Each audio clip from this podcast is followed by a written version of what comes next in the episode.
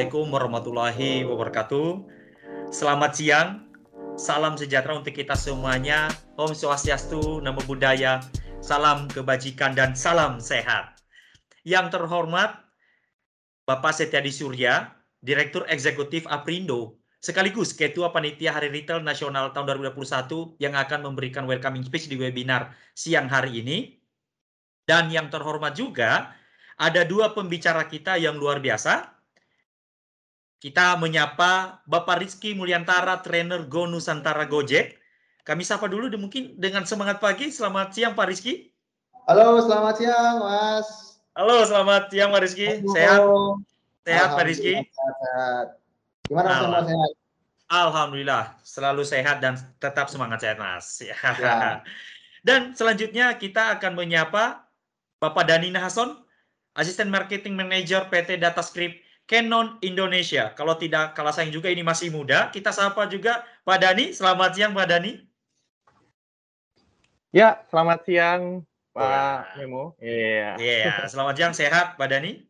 Sehat, sehat, sehat selalu dong.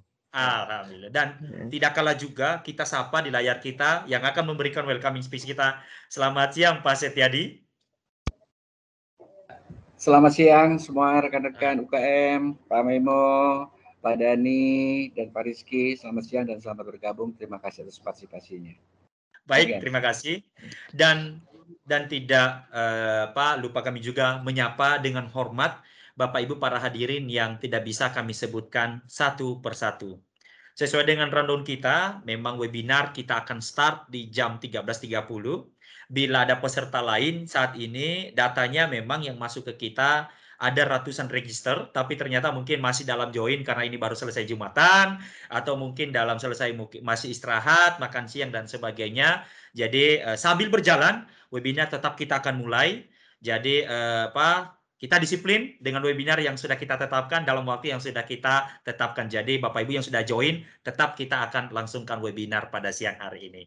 Dan selanjutnya kami ingin menyapa semuanya, selamat datang dan selamat bergabung dalam webinar series kelima hari ini ya. Ini series kelima Bapak Ibu yang mana webinar ini sebenarnya adalah rangkaian dalam rangka perayaan Hari Retail Nasional kedua tahun 2021 ini.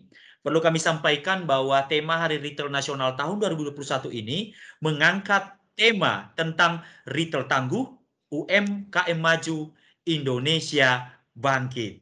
Dan hari ini adalah webinar sesi kedua ya kemarin kita sudah melakukan seri pertama, di mana kemarin itu uh, membahas tentang digital marketing dan hari ini adalah series keduanya jadi lanjutan dari webinar series pertama kemarin yang dilakukan pada hari Kamis di mana temanya masih tetap berkaitan dengan UMKM Indonesia Go Digital tetapi pembahasannya berkaitan dengan copywriting dan produk fotografi. Jadi ini keren adalah materi yang sangat menarik dan tentu sangat penting terhadap Bapak Ibu para pelaku UMKM yang hadir saat ini. Sedikit kami menjelaskan kenapa sih materi ini penting dan kita angkat sebagai bagian daripada jurnal webinar pada series Hari Retail Nasional tahun 2021.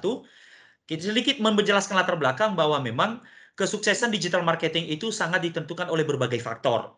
Salah satunya adalah copywriting terhadap penjelasan produk yang tentunya mudah dimengerti dan menarik dan tidak kalah penting Bapak Ibu, sering kita lihat adalah kualitas fotografinya. Nah, sering ini digunakan sebagai promosi bisnis yang benar-benar harus menarik dan menciptakan sesuatu hal yang memberikan daya tarik kepada pembeli. Konten yang berkualitas, copywriting yang mudah dimengerti dan menarik, serta kualitas fotografi yang konsisten, tentu ini menjadi daya tarik kepada siapa pun konsumen apa, usaha Bapak Ibu. Oleh karena itu, Aprindo, Asosiasi Pengusaha Retail Indonesia bersama dengan Gojek dan Canon Indonesia menggelar webinar yang bertajuk UMKM Indonesia Go Digital. Jadi ini adalah series kedua dan kami berharap Bapak Ibu yang hadir di sini dan juga teman-teman yang lagi on the way masuk dalam webinar mendapatkan sesuatu hal yang bermanfaat bagi kemajuan UMKM-nya.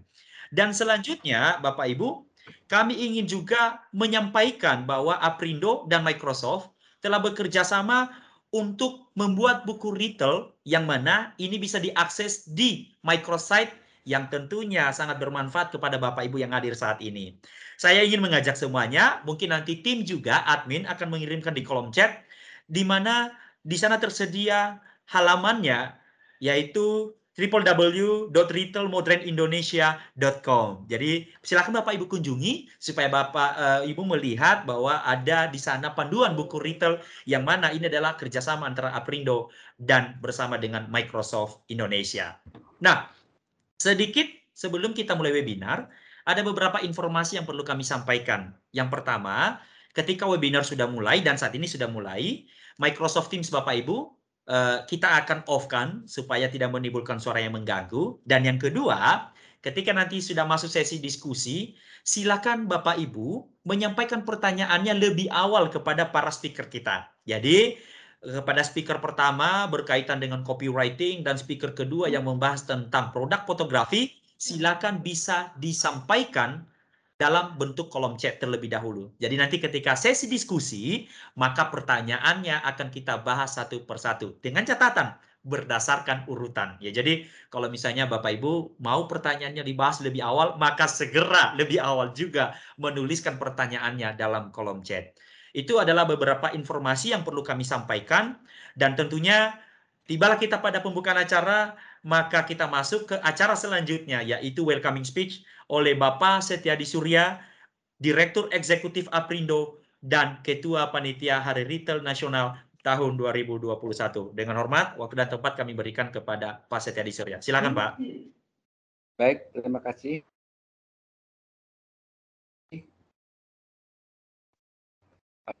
Assalamualaikum, nama budaya, salam kebajikan, serta salam sejahtera di tengah-tengah kita pada hari ini. Pertama-tama saya atas nama Panitia Hari Retail Nasional mengucapkan terima kasih atas partisipasinya kepada Bapak Dani Nahason dari Data Script Canon Indonesia dan kemudian juga kepada Bapak Rizky Mulyantara dari Go Nusantara Gojek dan yang ketiga tentunya kepada Orbitin yaitu Bapak Aswa dari Bapak pimpinan dari Bapak Jibigani serta kepada moderator kita Bapak Memorianus Amazihono yang begitu semangat dan luar biasa yang terus bersemangat melakukan webinar series demi untuk kemajuan UMKM di tanah air yang kita cintai ini. Dan salam kepada UMKM dalam webinar series UMKM Indonesia Go Digital di acara Hari Retail Nasional 2021 pada hari ini. Salam UMKM Indonesia Go Digital. Rekan-rekan UKM yang saya hormati dan saya, kami kasihi, saya flashback kembali kepada pandemi Corona ya beberapa waktu lalu yang telah melemahkan seluruh seni kehidupan dan sendi-sendi usaha. Sehingga hampir seluruh usaha mengalami kemerosotan akibat dengan adanya pandemi, yaitu adanya pembatasan dan pelarangan-pelarangan usaha pada waktu itu. Yang dahulu bisa bersilaturahmi, kini, kini tidak bisa lagi dilakukan. Yang dahulu usaha khususnya maju tidak lagi dapat bertatapan muka secara langsung dengan konsumen atau dengan customer atau dengan pembeli. Akibat dari pelarangan dan pembatasan-pembatasan ini yang kita alami pada waktu lalu, akses pertemuan secara fisik antara pembeli dan penjual tidak lagi dapat kita lakukan. Sehingga ini berakibat terjadinya ada satu gap atau jarak antara penjual dan pembeli. Dengan adanya jarak ini, maka penjual atau pengusaha atau UMKM akan semakin lama semakin jauh mengenal customer-nya atau konsumennya. Itu dalam hal yang pertama, apa apa yang menjadi kebutuhan dan keinginan daripada kan konsumen atau dari customer itu sendiri. Yang kedua, kita kehilangan mengenal selera masyarakat karena masyarakat itu selalu berubah dari waktu ke waktu. Yang ketiga, adanya kesulitan masyarakat dalam memenuhi kebutuhan-kebutuhannya. Nah, kita tidak mendapatkan, kita tidak mengetahui kembali dalam masa dalam masa new normal ini apa yang menjadi kesulitan masyarakat dalam memenuhi kebutuhan-kebutuhannya. Apakah itu berupa packaging, ataukah itu berupa pengiriman, atau distribusi, atau dan lain semuanya. Yang semua ini terjadi karena faktor komunikasi. Sebetulnya adalah faktor komunikasi dengan adanya gap ada terjadi faktor komunikasi antara pengusaha penjual yang terbatas. Bahkan yang akan lebih parah lagi ya ini sebagai multi daripada problem yang akan ini lebih parah lagi akibat adanya pembatasan akan akibat daripada adanya pengurangan atau uh, komunikasi antara pembeli dan penjual ini atau ada ini maka yang pertama itu produk tentunya akan mengalami penurunan kualitas. Kenapa produk mengalami penurunan kualitas? Karena produk itu tidak dapat terjual dan ter, uh, perputaran produk itu semakin lama semakin lambat apabila ini memang terjadi gap antara komunikasi antara pembeli penjual. sehingga produk pada pada saatnya juga akan mengalami penurunan kualitas. Yang ketiga, financial juga akan mengalami masalah dalam banyak masalah yang akan kita hadapi karena sulitnya mendapatkan penjualan-penjualan melalui uh, pertemuan-pertemuan dengan customer yang pada waktu itu. Dan yang keempat, yang terakhir, tentunya yang kita tidak harapkan sekali adanya terjadinya penutupan usaha oleh karena masa perubahan daripada masyarakat sendiri oleh karena pembeli dan uh, pem, uh, pembeli dan paling penjual tidak saling mengenal. Hal ini tentunya tidak boleh terjadi. Komunikasi dengan pembeli harus terus dijaga dan terjadi setiap saat. Sektor usaha harus melakukan terobosan, ya harus melakukan terobosan khusus sektor usaha retail Salah satu terobosan itu yang ampuh adalah memasuki dunia digitalisasi. Dunia digitalisasi adalah satu-satunya jawaban dalam zaman sekarang ini dan khususnya dalam menghadapi pandemi atau menghadapi hal-hal kondisi yang seperti sekarang ini. Karena zaman ini berubah. Ketika terjadi pandemi dan kita sudah memasuki era baru, kita sudah memasuki PPKM eh, level 1, akan tetapi kita melihat bahwa masyarakat itu sudah berubah. Ya masyarakat itu sudah terjadi perubahan bagi dalam memenuhi kebutuhannya itu sendiri. Baik itu terjadi baik itu dalam perdagangan domestik ataupun juga dalam perdagangan internasional. Maka itu Aprindo melalui panitia HRM menjadikan digitalisasi sebagai satu alat atau senjata dalam mendorong UMKM dengan digitalisasi UMKM memasuki pasar yang lebih luas lagi Batasan wilayah atas penjualan satu produk dapat kita atasi. Penyebaran produk dapat merata di seluruh wilayah Indonesia yang luas ini. Produk khas misalnya contohnya produk khas di Medan suatu saat juga bisa dijual di wilayah Papua. Kualitas produk dapat terjaga karena adanya perputaran peningkatan atau peningkatan penjualan dari waktu ke waktu. Berikutnya lebih mampu lagi UMKM akan melakukan analisa dan evaluasi dengan lebih baik lagi. Dunia digitalisasi adalah dunia komunikasi yang menjawab kondisi dan permasalahan sekarang ini. Oleh itu, oleh karena itu, kami mengharapkan para UMKM benar-benar mengikuti uh, webinar series yang diadakan oleh panitia HRN dengan seksama yang agar benar-benar dan siap menghadapi pasar lokal dan juga pasar dunia sebagaimana diharapkan di kemudian hari kelak. Akhir kata, kami atas nama Aprindo dan panitia Hari Hari Internasional kami mengharapkan uh, mengucapkan terima kasih atas peran serta serta Bapak Ibu para UKM. Semoga hasil usaha kita untuk maju ke depan selalu mendapat dari ridho dari Allah Subhanahu wa taala. Sekian dan sambutan dari saya. Mari kita ikuti webinar yang diselenggarakan dan atas waktu yang diberikan kepada saya, saya mengucapkan terima kasih. Wassalam. Wassalam. Terima kasih Pak Setiadi Surya yang luar biasa yang sudah memberikan welcoming speech untuk webinar eh, siang hari ini dan eh, apa sekarang kita lanjut kepada acara selanjutnya yaitu adalah sesi berwebinar ya sesi webinar dan tentunya eh, untuk sesi pertama ini eh, akan kita masuk kepada pembahasan tentang copywriting. Nah, ini nih pembahasan tentu copywriting ini kalau Bapak Ibu sering memposting sesuatu, ya posting sesuatu, caption apa nih yang mau saya buat? Terkadang tuh pusing Bapak Ibu. Caption apa sih? Nah, apa sih caption targetnya, apa sih caption yang sesuai dengan produknya, menarik nggak sih? Nah, jadi hari ini kita datangkan langsung ya, yang memang sudah ahlinya yaitu Bapak Rizky Mulyantara, trainer Go Nusantara Gojek. Selamat siang Pak Rizky, sekali lagi saya sapa. Selamat siang Pak Memo. Nah, ini ini jadi Bapak Ibu para uh, peserta hari ini, ayo kita garap ilmu dari Pak Rizky yang akan memberikan materi tentang copywriting dan tentunya selama nanti Pak Rizky memberikan uh, paparannya ada pertanyaan kepada Pak Rizky, langsung disampaikan ke dalam kolom chat. Nanti pada sesi diskusi, kita akan bahas satu persatu. Kami persilahkan kepada Pak Rizky, waktunya kurang lebih 40-45 menit ke depan, Pak, untuk melakukan presentasi. Waktu kami persilahkan. Silakan, Pak.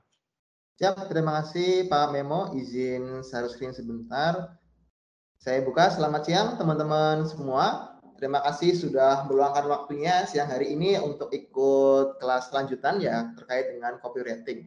Perkenalkan nama saya Rizky Mulyantara. Saat ini dari tahun 2019 saya aktif sebagai trainer Go Nusantara, salah satu program dari Gojek juga.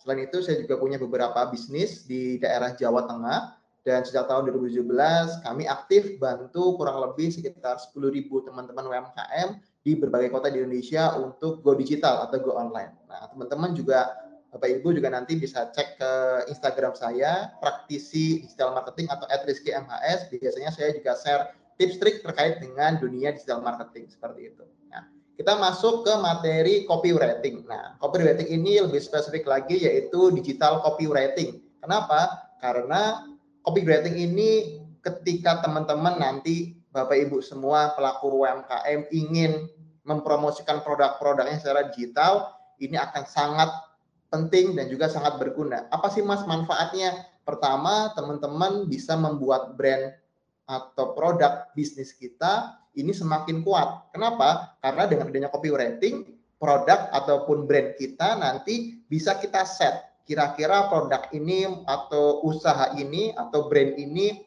mau kita set seperti apa? Apakah terkesan santai, apakah terkesan serius gitu misalnya. Nah, tentu ini akan menyesuaikan dengan mayoritas pelanggan yang teman-teman miliki. Kalau mungkin mayoritas pelanggannya adalah anak-anak muda, mungkin akan jauh lebih tepat kalau teman-teman tipe tulisannya jauh lebih santai juga fleksibel. Kalau mungkin pelanggannya justru kebanyakan adalah mungkin praktisi atau mungkin orang-orang di atas 30 tahun gitu misalnya, nah mungkin justru akan lebih menarik kalau bahasa atau gaya bahasanya lebih formal seperti itu. Terus yang kedua bisa juga digunakan untuk membujuk calon customer. Kenapa? Karena copywriting ini juga teman-teman bisa membantu produk teman-teman semua lebih dikenal atau lebih menarik bagi calon pelanggan. Nggak cuma sekedar menjelaskan speknya, nggak cuma sekedar menjelaskan karakteristik produknya, warnanya, bentuknya, ukurannya, tapi lewat copywriting ini teman-teman bisa bikin narasi atau bisa bikin tulisan yang bagus dan juga menarik bagi pelanggan untuk membacanya seperti itu. Terus yang ketiga, yang terakhir adalah memanusiakan bisnis kita. Nah, dengan adanya copywriting yang tepat, konsumen ini seolah-olah lagi ngobrol sama orang walaupun itu mungkin dipegang oleh admin yang berbeda, dipegang oleh banyak orang kanal CS-nya atau mungkin kanal sosial medianya, tapi dengan gaya bahasa yang sama, mereka seolah-olah seperti bisa berkomunikasi langsung dengan brandnya. Oh, kalau saya chat atau saya komunikasi dengan brand A, ini kesannya santai, kesannya misalnya luas gitu misalnya dan segala macamnya seperti itu. Nah, terus copywriting ini sebenarnya bisa diterapkan di mana aja sih, Mas? Nah, pertama, teman-teman yang paling sering mungkin akan dipakai adalah di konten sosial media atau media sosial. Bisa di captionnya, bisa pada hashtagnya, atau bisa pada kata-kata atau kalimat yang teman-teman masukkan di posternya gitu misalnya. Bisa juga untuk konten marketing seperti iklan, terus juga slogan atau jargon gitu ya atau teman-teman masukkan kalimat-kalimat atau kata-kata yang dimasukkan ke dalam brosur atau mungkin banner yang dicetak seperti itu. Terus bisa juga teman-teman gunakan untuk mendeskripsikan produk. Misalnya teman-teman listing produk di GoFood atau mungkin di Tokopedia gitu misalnya. Nah, produk-produk yang dilistingkan ini jauh lebih menarik ketika ditulis dengan kalimat yang bagus dan juga lebih enak dibaca oleh calon pelanggan seperti itu. Bahkan teman-teman juga nanti bisa juga bikin auto text gitu ya. Teman-teman nanti kita ajarin juga bikin auto text di keyboard Sally. Jadi kalau sebelumnya mungkin kita punya beberapa format atau template pesan gitu ya yang kita simpan di catatan atau kita simpan di notes gitu ya di handphonenya atau di laptopnya. Sekarang pakai keyboard Sally ini teman-teman bisa bikin berbagai macam auto text yang bisa lebih mudah dipanggil di segala aplikasi. Nggak perlu bolak-balik buka tutup aplikasi untuk bikin auto text-nya seperti itu. Lanjut. Nah, di kelas ini nanti kita akan pelajari tiga hal yang paling penting. Pertama adalah copywriting untuk sosial media atau media sosial, terus juga untuk deskripsi produk, dan terakhir nanti kita akan belajar gimana caranya bikin pesan otomatis lewat si keyboard Sally ini. Nah, kita masuk ke yang step pertama. Sebelum kita masuk ke gaya penulisan, pertama kita harus kenali dulu dengan calon pelanggan atau calon pembeli teman-teman semua. Kenapa? Karena ketika kita mau menawarkan suatu produk, kita harus tahu dulu ibarat PDKT kan teman-teman harus tahu dulu kira-kira mereka sukanya yang kayak gimana. Apakah lebih suka yang lebih manis atau lebih suka yang lebih tawar gitu misalnya. Nah, karena kita harus mendekati dulu kira-kira segmen market yang mau kita sasar nanti seperti apa seleranya agar kita nggak salah set gitu misalnya. Nah, kenapa kok semua produk ciki-ciki misalnya yang ada MSG-nya itu rasanya kuat? Ya karena mungkin segmen marketnya mereka adalah anak-anak dan juga remaja yang memang suka dengan produk-produk yang rasanya kuat gitu misalnya. Mereka nggak akan menurutin masukan dari orang tua atau mungkin masukan dari ayah ibunya yang mungkin komplain karena cikinya banyak MSG yang misalnya. Ya karena memang target market utamanya mereka bukan orang tua. Target market utamanya adalah mungkin anak-anak dan juga remaja yang memang suka dengan rasa yang kuat seperti itu. Nah terus yang ketiga teman-teman juga bisa menjaga hubungan dengan memastikan apa sih kesukaan calon customernya apa kira-kira selera dari calon pembelinya. Teman-teman bisa terus maintain tuh hubungannya biar makin erat, syukur-syukur dia bisa lebih sering beli atau mungkin bisa beli lebih banyak seperti itu. Nah, cara ngepoinnya gimana sih Mas calon pembeli kita? Nah, cara ngepoinnya simpel banget teman-teman semua. Bapak Ibu, teman-teman bisa bisa bikin draft seperti ini. Teman-teman bisa tulis juga biodata dari calon customer mayoritas yang teman-teman mau sasar. Teman-teman bisa tentu itu. Oh, produk A ini mungkin akan cocok untuk usia sekian sampai sekian. Jenis kelaminnya apa? Kalau makanan mungkin lebih general ya. Pria wanita mungkin masuk. Tapi kalau kayak fashion, terus juga mungkin beberapa kerajinan gitu misalnya. Kadang ada fashion atau kerajinan yang lebih cocok untuk pria, ada juga fashion atau kerajinan yang lebih cocok untuk wanita gitu misalnya. Terus setelah gender, teman-teman juga bisa kepoin kira-kira target market saya ini domisilinya mayoritas di mana ya? Apakah di perkotaan atau di pedesaan gitu misalnya? Apakah dalam satu kota atau mungkin di luar kota atau di luar pulau bahkan mungkin. Terus selain itu, selain domisili, teman-teman juga bisa kepoin status pekerjaan dari calon customernya. Kira-kira dengan harga sekian, dengan rasa seperti ini, atau dengan kualitas seperti ini, mayoritas pembelinya akan datang dari mana? Segmen mana? Apakah dari segmen pelajar atau mahasiswa gitu misalnya? atau segmen orang-orang yang sudah bekerja. Nah, kalau sudah bekerja, teman-teman bisa bertanya lagi, apakah sudah bekerja itu dalam artian jadi karyawan atau wira swasta gitu misalnya. Nah, baru teman-teman semakin dalam lagi, teman-teman bisa tentuin, oh dengan harga satu piece-nya sekian, kira-kira orang yang mampu beli atau orang yang banyak beli itu yang pendapatan bulanannya berapa kira-kira kayak gitu. Setelah teman-teman kepoin biodatanya, teman-teman bisa kepoin gerak-geriknya. Nah, dengan tahu oh usianya mungkin 20 sampai 30 tahun. Gerak-geriknya gimana? Jenis konten apa yang disukai sama usia tersebut gitu misalnya. Terus bentuk produk atau menu yang disukai kayak gimana? Jadi saya bilang contohnya, apakah harus banyak rasanya yang kuat gitu misalnya atau lebih cenderung ke produk yang lebih sehat gitu misalnya. Nah, menyesuaikan tergantung dengan segmen market yang teman-teman mau sasar nanti seperti itu termasuk juga dengan gaya bahasanya. Ketika teman-teman segmen marketnya anak muda dengan segmen market mungkin di atas 30 tahun, otomatis gaya bahasa yang teman-teman gunakan akan sedikit berbeda. Yang segmen marketnya anak muda mungkin lebih santai, lebih misalnya lebih gaul gitu ya, dengan gaya bahasa yang mungkin kekinian, tapi yang segmen 30 tahun ke atas mungkin cenderung lebih formal dan juga lebih serius, biar nggak terkesan itu alay gitu misalnya. Terus yang terakhir juga, nah ini yang penting, apakah customer teman-teman semua ini mayoritas menggunakan bahasa Indonesia atau mereka justru mayoritas lebih enak membacanya dalam bentuk bahasa Inggris. Nah, karena ini menyesuaikan. Jangan sampai ketika kita tahu customernya mayoritas itu lebih suka menggunakan atau membaca bahasa Indonesia, teman-teman bikin tulisan yang pakai bahasa Inggris. Akhirnya pesan yang mau disampaikan malah nggak sampai seperti itu. Nah, caranya teman-teman nanti bisa bikin tabel seperti ini. Teman-teman katakan tuh, kira-kira usianya berapa, jenis kelaminnya apa, domisilinya di mana aja, terus pekerjaan sampai jumlah penghasilannya berapa kira-kira per bulan. Dari situ teman-teman baru lagi masuk lebih dalam lagi. Mayoritas konsumen yang mau ditarget kira-kira lebih suka konten yang seperti apa. Terus bentuk produk atau menu yang disukai seperti apa. Dan terakhir, gaya bahasa yang mereka gunakan di sosial media seperti apa. Teman-teman nanti bisa petakan. Di sini nanti teman-teman akan tahu, oh produk yang saya jual ini segmen market utamanya memang untuk usia sekian dengan tipe seperti ini. Nah, dari situ teman-teman udah dapat satu bekal untuk mengenal lebih dalam calon customernya. Nah, terus yang kedua, gimana mas cara selanjutnya? teman-teman juga bisa pakai langkah selanjutnya yaitu dengan kepoin saingan teman-teman semua, Bapak Ibu semua. Nah, teman-teman bisa cari tuh akun-akun yang mungkin jualannya mirip atau bahkan mungkin sama dengan produk yang teman-teman jual. Nah, teman-teman kepoin dia itu gaya bahasanya seperti apa. Mayoritas yang suka, yang like atau mungkin komen di postingannya dia itu mayoritas orang-orang usia berapa misalnya atau orang-orang seperti apa.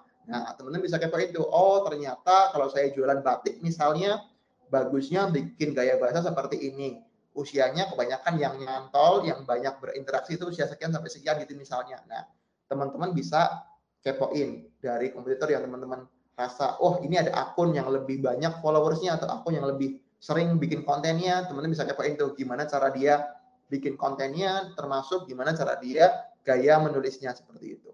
Nah, terus tadi kan Mas Rizky bilang kita mau belajar copywriting, tapi kok di awal-awal justru stepnya malah ngepoin customer sama ngepoin pelanggan. Nah, kenapa? Jawabannya adalah dengan gaya bahasa yang tepat, kita akan bisa lebih dekat dengan calon pembeli potensial kita. Biar nggak salah settingan, biar nggak salah perkenalan gitu misalnya. Kenapa? Ya tadi itu, kita harus tahu segmen market utama yang kita mau sasar siapa, dan gaya bahasa yang cocok untuk mereka seperti apa. Endingnya nanti kita akan belajar gimana cara menulisnya agar terkesan lebih beda dan masuk ke macam-macam gaya bahasa yang kita bisa gunakan atau tone of voice. Apa aja sih Mas macam-macamnya? Contohnya teman-teman bisa gunakan gaya bahasa yang formal di mana kelebihan gaya bahasa ini teman-teman bisa menimbulkan kesan yang lebih profesional atau lebih dewasa seperti itu. Di mana kekurangannya adalah cenderung punya batasan dan juga terkesan kaku gitu ya. Kurang supel gitu misalnya. Nah, teman-teman juga bisa gunakan gaya bahasa kasual, di mana gaya bahasa kasual ini punya kelebihan lebih personal, terkesan lebih akrab, terkesan lebih ramah. Cuma kekurangannya kadang sering dianggap produk-produknya itu atau mungkin gaya bahasanya kurang serius, kebanyakan humor misalnya kayak gitu. Yang ketiga, adalah gaya bahasa yang jenaka. Nah, ini yang sering digunakan oleh teman-teman yang menyasar segmen market anak-anak muda, di mana gaya bahasa versi jenaka ini lebih dalam lagi dari gaya bahasa kasual tadi itu. Lebih terkesan lebih akrab, lebih melokal gitu ya, atau lebih daerah juga bisa, dan juga teman-teman terkesan lebih ramah. Tapi negatifnya apa? Kalau gaya bahasa jenaka, kadang-kadang orang itu nggak bisa menilai kita kapan seriusnya gitu ya. Gimana produk-produk kayak kesehatan atau mungkin produk-produk yang butuh uji klinis gitu ya, kadang nggak cocok pakai gaya bahasa jenaka ini karena terkesan nggak serius dan juga nggak terpercaya produknya kayak gitu. Terus terakhir juga bisa gunain gaya bahasa yang serius, di mana kelebihannya gaya bahasa ini bisa memberikan rasa percaya yang lebih tinggi dan juga kredibilitas. Cuma kadang cenderungnya kaku dan juga terkesan ngegas gitu ya. Nah, produk-produk kayak kesehatan, kecantikan mungkin bisa juga pakai gaya bahasa yang serius karena itu produk-produk yang perlu uji klinis, yang perlu meningkatkan kredibilitas produknya kayak gitu. Nah, terus teman-teman coba tebak, tulis di kolom chat nanti kira-kira gaya bahasa apa sih yang dipakai oleh brand ini. Nah, teman-teman nanti bisa cek di kolom tulis di kolom chat gitu ya. Kira-kira dengan gaya bahasa bakso, bujangan ini kira-kira menggunakan gaya bahasa yang mana? Dompet boleh sepi, mangkok bakso harus rame. Jumbo, Jumat buy one get one gitu misalnya. Nah, gaya bahasa apa sih Mas yang digunakan? Gaya bahasa yang digunakan adalah gaya bahasa yang jenaka. Kenapa ya? Karena mungkin segmen marketnya bakso bujangan kebanyakan usia 20 tahun sampai 30 tahun. Makanya gaya bahasa yang dipakai harus sedikit santai, syukur-syukur bisa menyelipkan satu dua jokes gitu ya yang itu bisa menambah minat pelanggannya. Cuman PR-nya kalau teman-teman mau gunakan gaya bahasa seperti ini jangan sampai jokesnya atau gurauannya justru malah merendahkan orang lain atau menyinggung isu yang sensitif seperti itu. Selamat teman-teman, tadi sudah bisa mengenal sedikit calon pelanggan teman-teman teman-teman. Terus selanjutnya apa sih Mas yang harus kita lakukan? setelah kita kenal sedikit bagaimana karakteristik dan juga gerak-gerik pelanggan kita. Selanjutnya kita harus bikin tulisan yang menyentuh hati. Seperti yang Om Ari Lasso bilang. Sentuhlah dia tepat di hatinya. Gimana sih Mas bikin tulisan, bikin story atau bikin orang kalau bilang sekarang itu storytelling jadi story selling, jadi cerita yang bisa menjual. Di tahun 2021 ini berikut ini bocorannya. Teman-teman bisa pakai gaya empati seperti ini di mana teman-teman bisa bikin tulisan yang menyentuh sisi emosional pembacanya bisa menyentuh sisi emosional dalam bentuk empati gitu misalnya atau mungkin terenyuh gitu misalnya. Semakin menyentuh tulisannya akan semakin mudah kontennya untuk disukai dan juga dibagikan oleh orang lain. Terus yang kedua, teman-teman juga bisa pakai gaya bahasa yang lokal, kedaerahan gitu misalnya. Kalau teman-teman misalnya targetnya cuma di kota Jakarta aja, teman-teman nggak ada salahnya pakai bahasa Betawi gitu misalnya yang mungkin lebih dekat sama lebih familiar dengan orang Jakarta misalnya. Teman-teman targetnya adalah orang Surabaya aja misalnya dalam satu kota, yang ada salahnya teman-teman bikin gaya bahasa yang daerah Surabayanan gitu misalnya pakai re segala macamnya gitu misalnya. Ini membuat kontennya jauh lebih terkesan dekat.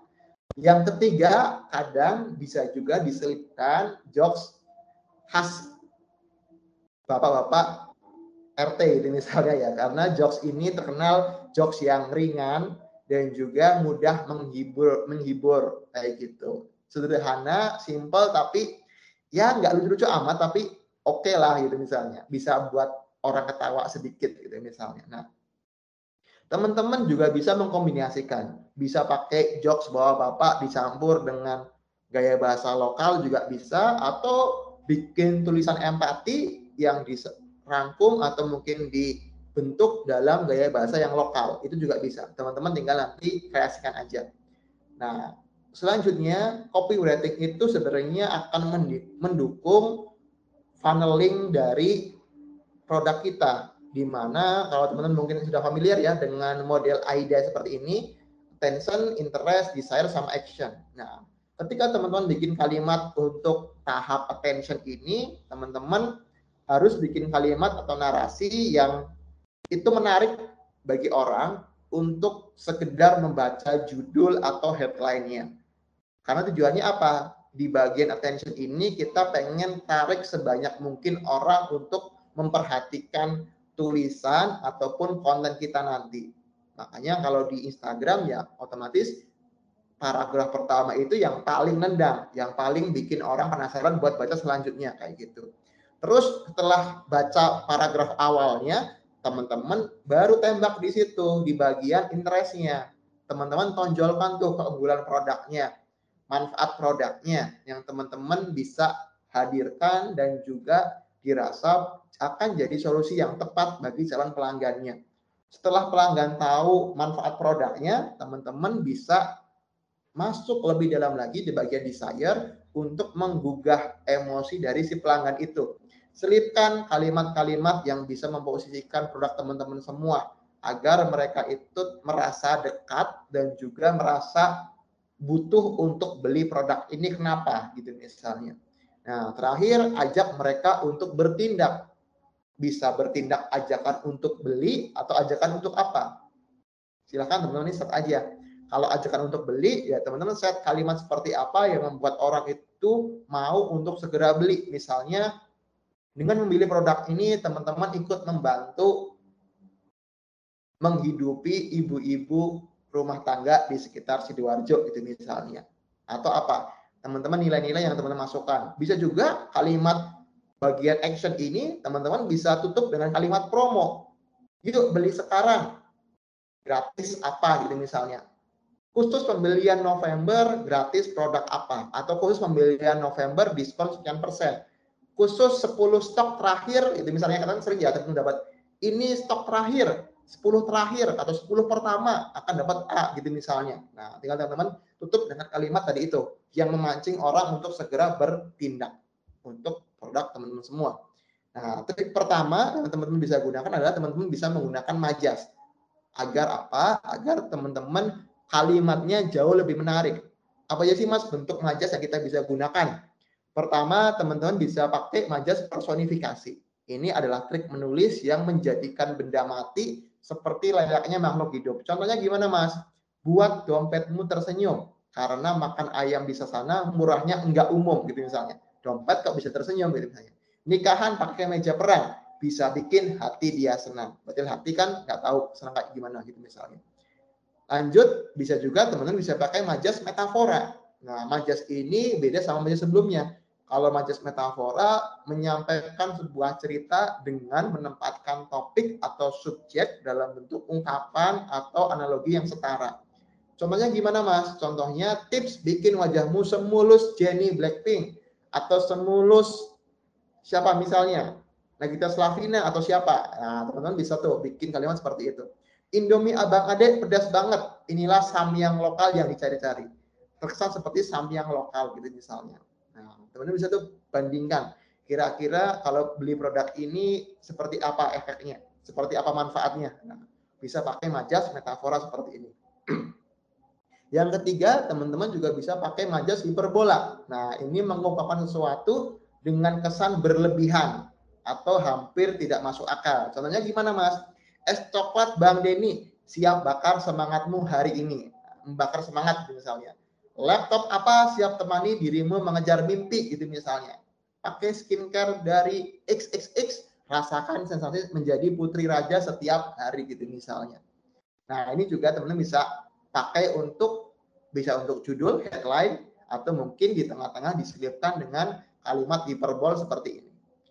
Bisa juga teman-teman pakai majas alegori. Ini adalah trik menyandingkan subjek atau objek dengan kata kiasan yang sifatnya retorika. Misalnya, memasak itu seperti mencintai seseorang, harus dilakukan sepenuh hati gitu misalnya.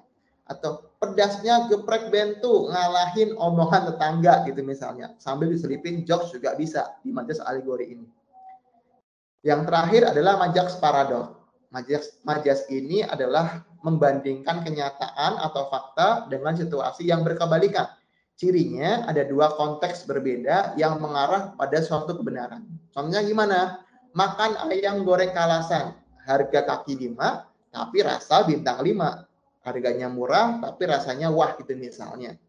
Tenangkan jiwamu dengan parfum AAX gitu misalnya. Di tengah kota Jakarta yang terburu-buru gitu misalnya. Nah, teman bisa tuh bandingin. Satu dengan yang lain yang itu terkesan bertolak belakang seperti itu tadi harga murah rasa wah gitu misalnya. Nah, teman-teman nanti bisa cobain bikin kalimat untuk menjual atau mempromosikan produk teman-teman semua menggunakan beberapa tipe majas yang tadi sudah kita pelajarin. Nah, di situ nanti teman-teman ketemu saya cocoknya pakai majas yang ini kayaknya. Nah, kita kali lebih dalam lagi. Kalimat promosinya biar lebih menarik. Nggak cuma promo terus gitu misalnya atau nggak cuma diskon terus misalnya kayak gitu. Terus yang trik kedua adalah menggunakan kata berima. Nah, kata berima ini juga sering digunakan untuk judul atau headline dari deskripsi produk kita. Contohnya gimana Mas? Teman-teman caranya paling gampang pertama tentukan dulu kata penutup dari pesan yang ingin kita sampaikan. Misalnya saya mau bikin akhiran kalimatnya semangat. Terus kedua, baru buat kalimat sederhana dari kata penutup itu. Nah, baru tuh susun kalimat sederhananya mie ayam Bu Eli bikin harimu tambah semangat. Nah, ketemu kan produknya masuk, mie ayamnya, apa nih yang bikin semangat? Ya bikin harimu tambah semangat gitu misalnya. Terus baru terakhir ditutup dengan kalimat akhiran atau bunyi yang sama dengan kalimat penutupnya. Mie ayam Bu Eli sungguh lezat bikin harimu tambah semangat. Jadi itu ya.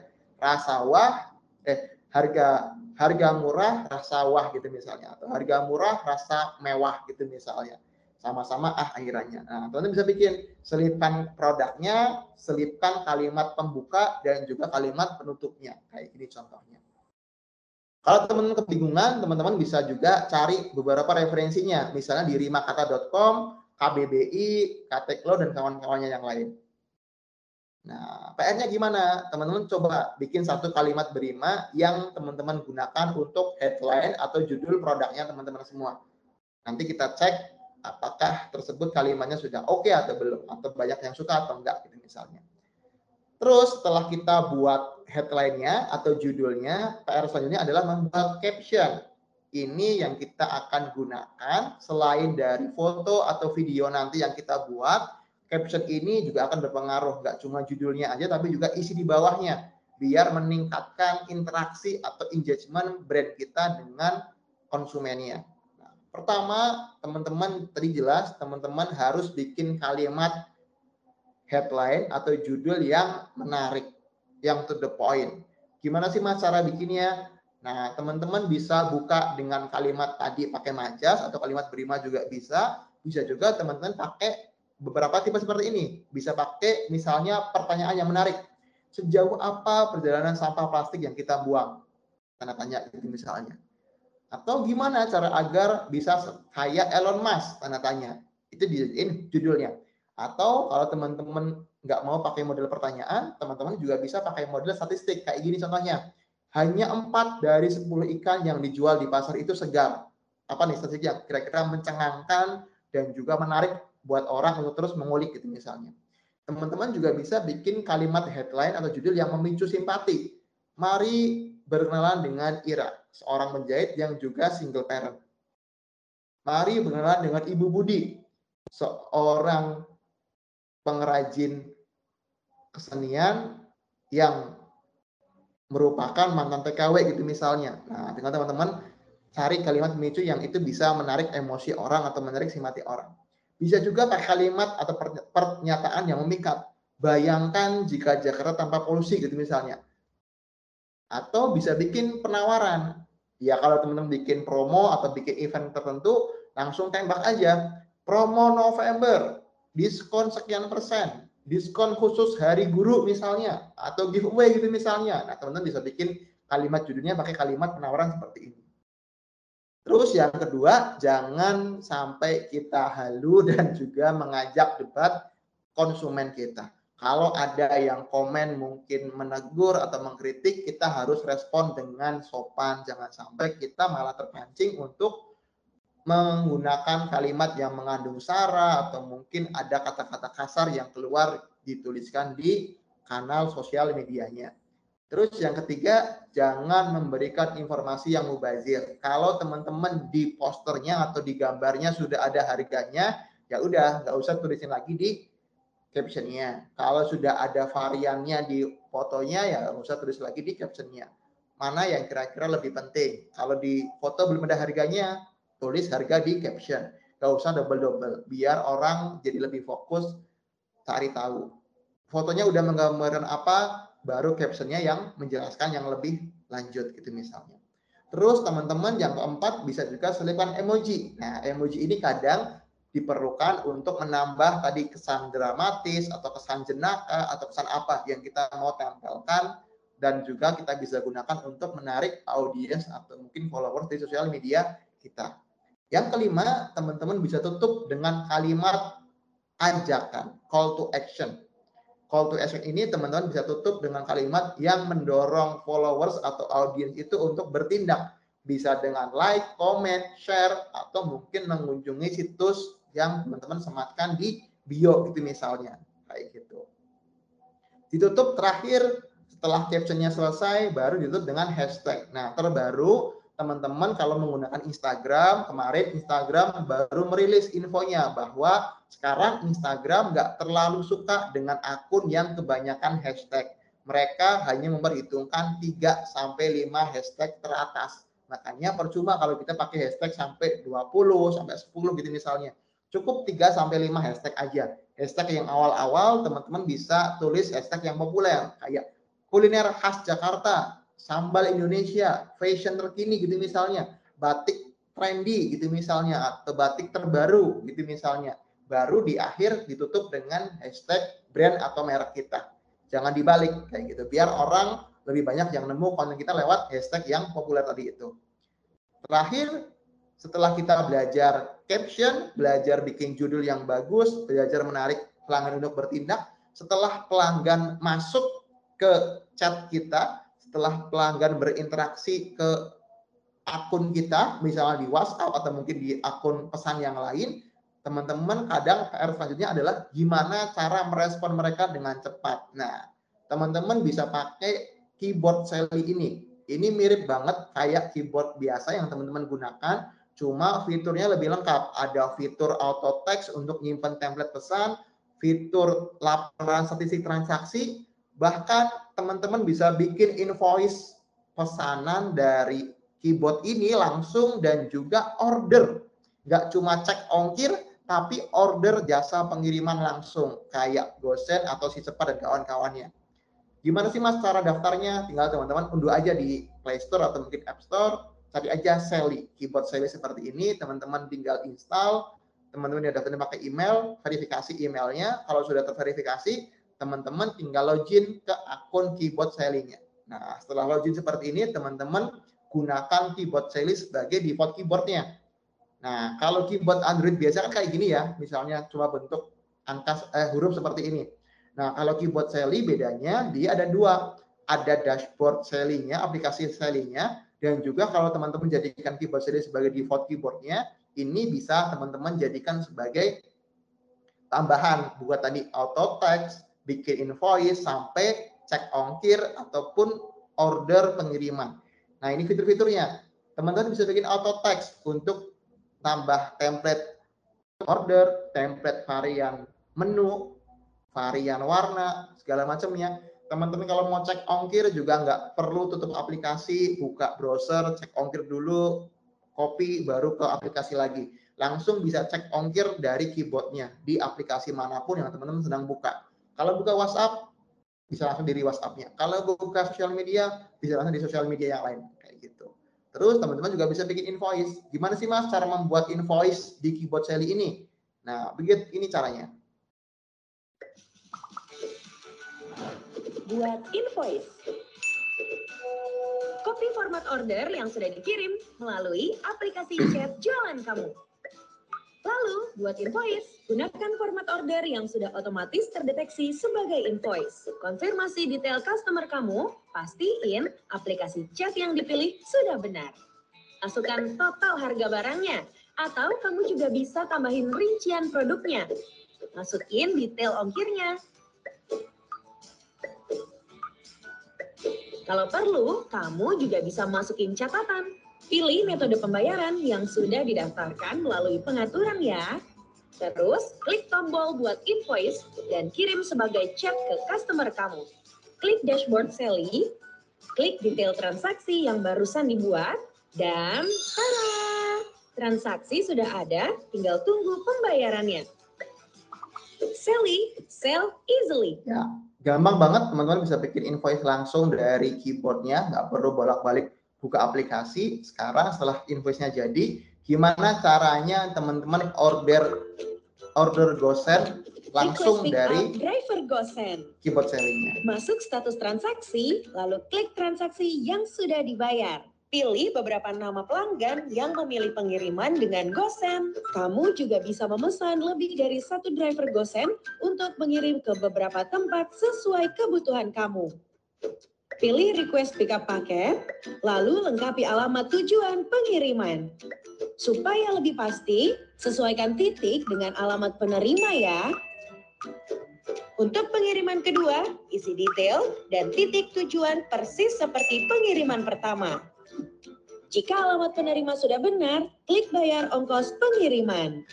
Pilih metode pembayaran yang kamu inginkan. Setelah itu, tinggal tunggu driver untuk pick up deh.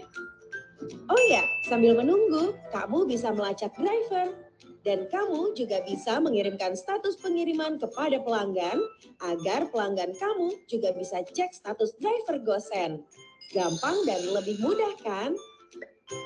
Sally, sell easily. Ya, nggak cuman bikin invoice, teman-teman juga bisa langsung request pick up driver gosenya sekaligus. Nggak perlu bolak-balik tutup aplikasi, langsung check out langsung dari keyboard Sally-nya. Nah, teman-teman yang pengen tertarik untuk belajar lebih lanjut terkait dengan keyboard Sally dan pemanfaatannya untuk usaha, teman-teman bisa cek di FAQ aplikasinya atau teman-teman kunjungin YouTube di channel Sally Mobile App. Di situ sudah banyak sekali tutorial yang teman-teman bisa gunakan dan ini aplikasinya murni gratis. Teman-teman bisa pakai kapan pun tanpa harus bayar.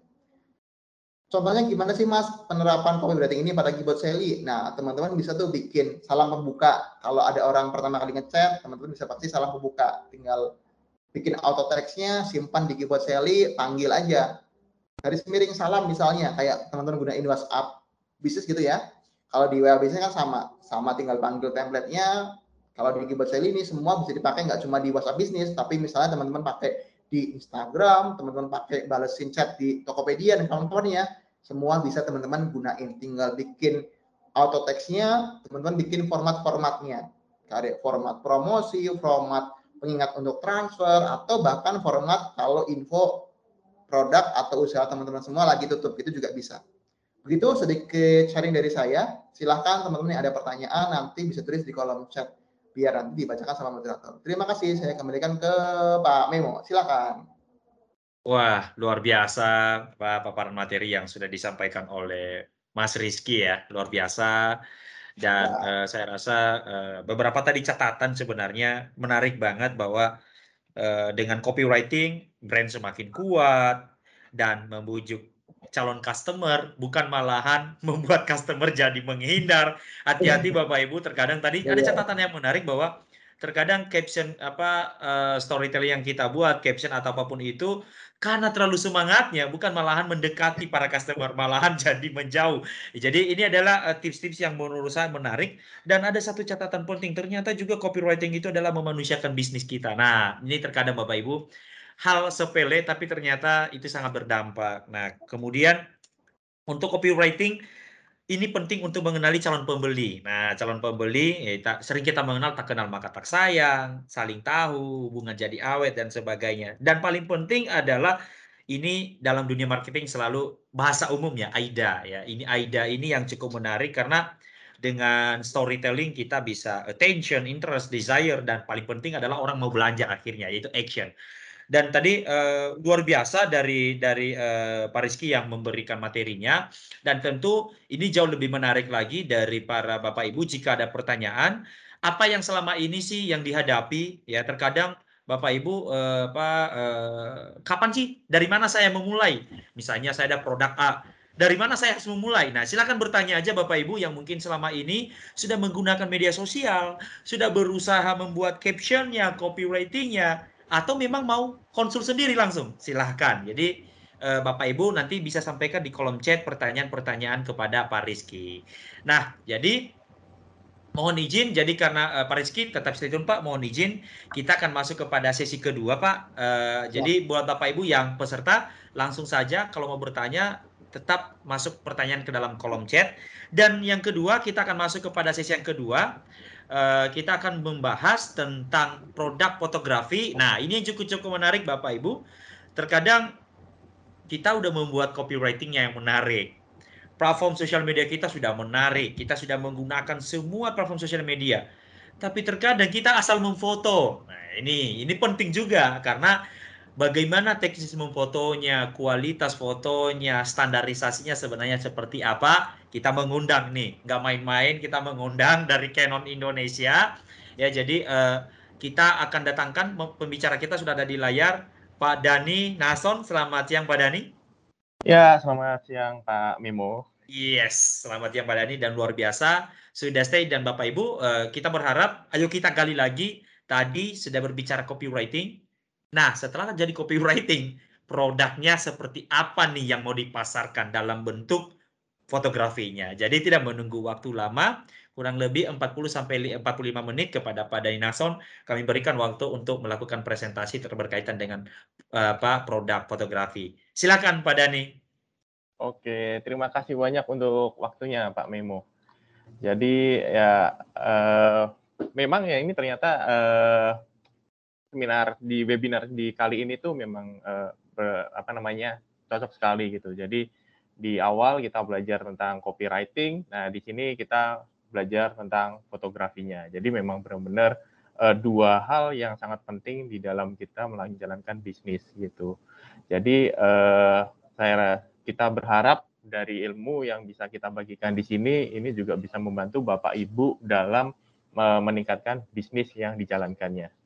Uh, Oke, sebelumnya perkenalan dulu. Uh, saya Dani Nahason, saya adalah asisten marketing uh, manager dari PT Datastrip khususnya untuk handle yang Canon uh, dari Canon Indonesia. Nah, di kesempatan kali ini saya akan sharing untuk uh, bagaimana untuk memotret uh, fotografi terutama untuk produk ya.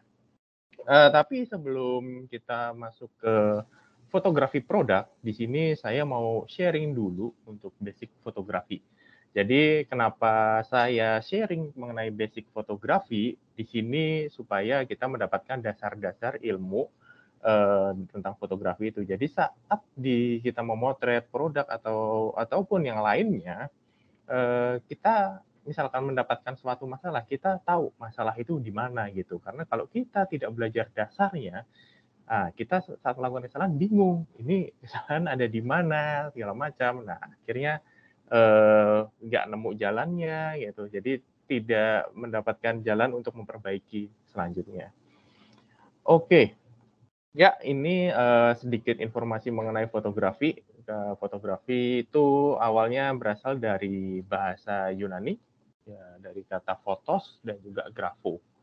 Jadi uh, fotos itu ya ini adalah cahaya artinya kalau dalam bahasa Indonesia dan grafo itu melukis. Jadi banyak orang yang bilang fotografi itu apa sih?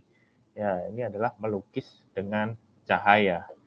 Nah uh, melukis cahaya itu peralatannya apa aja? Apa aja yang perlu uh, kita perhatikan dengan sama itu. Kalau melukis standar kan berarti kuas, cat air gitu. Nah, kalau fotografi apa nih gitu.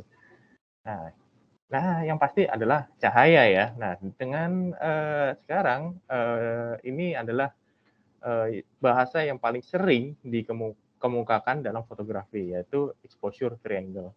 Ini yang akan menentukan sekali uh, bagaimana kita mengatur cahaya yang masuk. Di sini uh, ada tiga hal penting yaitu shutter speed, aperture, dan ISO. Nah, eh, nanti kita akan pelajarin eh, masing-masing eh, segmen apa namanya poin ini dan eh, apa saja efeknya dari eh, perubahan yang ada di tiga poin ini. Yang pertama itu adalah shutter speed. Shutter speed ini adalah kecepatan rana saat membuka. Jadi eh, ini ibaratnya itu gimana uh, cahaya ini masuk tuh berapa lama sih gitu. Di sini kan kalau kita lihat di kamera, uh, kalau paling dasar lah di, di handphone itu udah ada macam-macam tuh. Ada yang dari seper 15. Kalau kita set manual ya, karena kalau di handphone kadang-kadang setnya auto. Di kamera pun kalau set auto udah langsung set yang terbaik gitu. Nah, di sini ada seper 15, seper 60, sampai uh, macam-macam sih, tergantung dari kamera yang kita gunakan, itu sampai seper 8000. Efeknya apa? Nah, ini gambarannya. Kalau kita set uh, speednya itu rendah, seper 10, uh, ataupun nanti lebih lama lagi membukanya, nah kita bisa membuat efek air itu seperti kapas gitu. Jadi uh, ada efek motionnya. Uh, ini kalau kita lihat di air-air mancur ini, makanya kalau kalau bapak ibu melihat ada fotografer motret uh, air terjun ataupun di pantai kok efek airnya kayak kapas nih gitu itu biasanya shutter speednya itu dibuat rendah Nah, seperti 60 ini biasanya normal. Nah, biasanya uh, efek airnya uh, masih ada efek kayak motion ya, tapi lebih sedikit. Nanti semakin cepat, nah ini nanti semakin muncul butir-butir airnya gitu. Kalau kita lihat di sini ya, ini butir-butir airnya makin terlihat. Ya. Nah, sekarang aperture. Ini adalah diafragma yang ada di uh, pada lensa ya, dan ini uh, memberikan efek dalam membuat ketajaman suatu foto ini yang paling mudah. Nah, ini yang kalau yang kita lihat di gambar paling kiri itu uh, Bapak Ibu bisa melihat adanya foto bokeh. Ya, bokeh itu biasanya belakangnya blur gitu. Ini itu bahasa uh, apa namanya? slangnya itu bokeh gitu. Nah, ini uh, ingin membuat foto subjek yang kita foto ini terlihat lebih detail. Uh, kita kalau melihat berarti langsung mata tertuju di sini karena backgroundnya blur. Nah, ini kita membawakan diafragma yang angkanya kecil. Makin tinggi angkanya, biasanya uh, akan langsung membuat backgroundnya akan terlihat lebih jelas. Ya, ini pun juga begitu, karena kalau kita lihat ini lima setengah, ini 16, dia makin jelas gitu. Jadi eh, dengan eh, pengetahuan ini, saya berharap Bapak Ibu nanti eh, nggak bingung nih, oh kok masih kelihatan jelas ya, padahal aku eh, saya pengen bikin fotonya eh, belakangnya blur, nggak terlihat nih gitu. Nah itu bisa nanti di set di, di manual langsung di set uh, aperturnya dikecilkan gitu angkanya. Nah uh, biasanya kalau kita uh, foto dengan auto dia akan cari aman yang kira-kira oh udah cocok nih sesuai gitu ya udah nih biasanya rata-rata uh, jadinya yang tengah gitu uh, kalau biasanya kalau kita mau lebih oh aku pengen lebih bokeh nah di sini Lanjut, ini untuk ISO. ISO itu sensitivitas warna uh, terhadap cahaya ya. Uh, biasanya kalau di kamera lama namanya ASA gitu. Jadi uh, kalau semakin gelap, biasanya uh, kita membutuhkan ISO atau ASA itu semakin tinggi gitu. Cuman ada efeknya juga nih.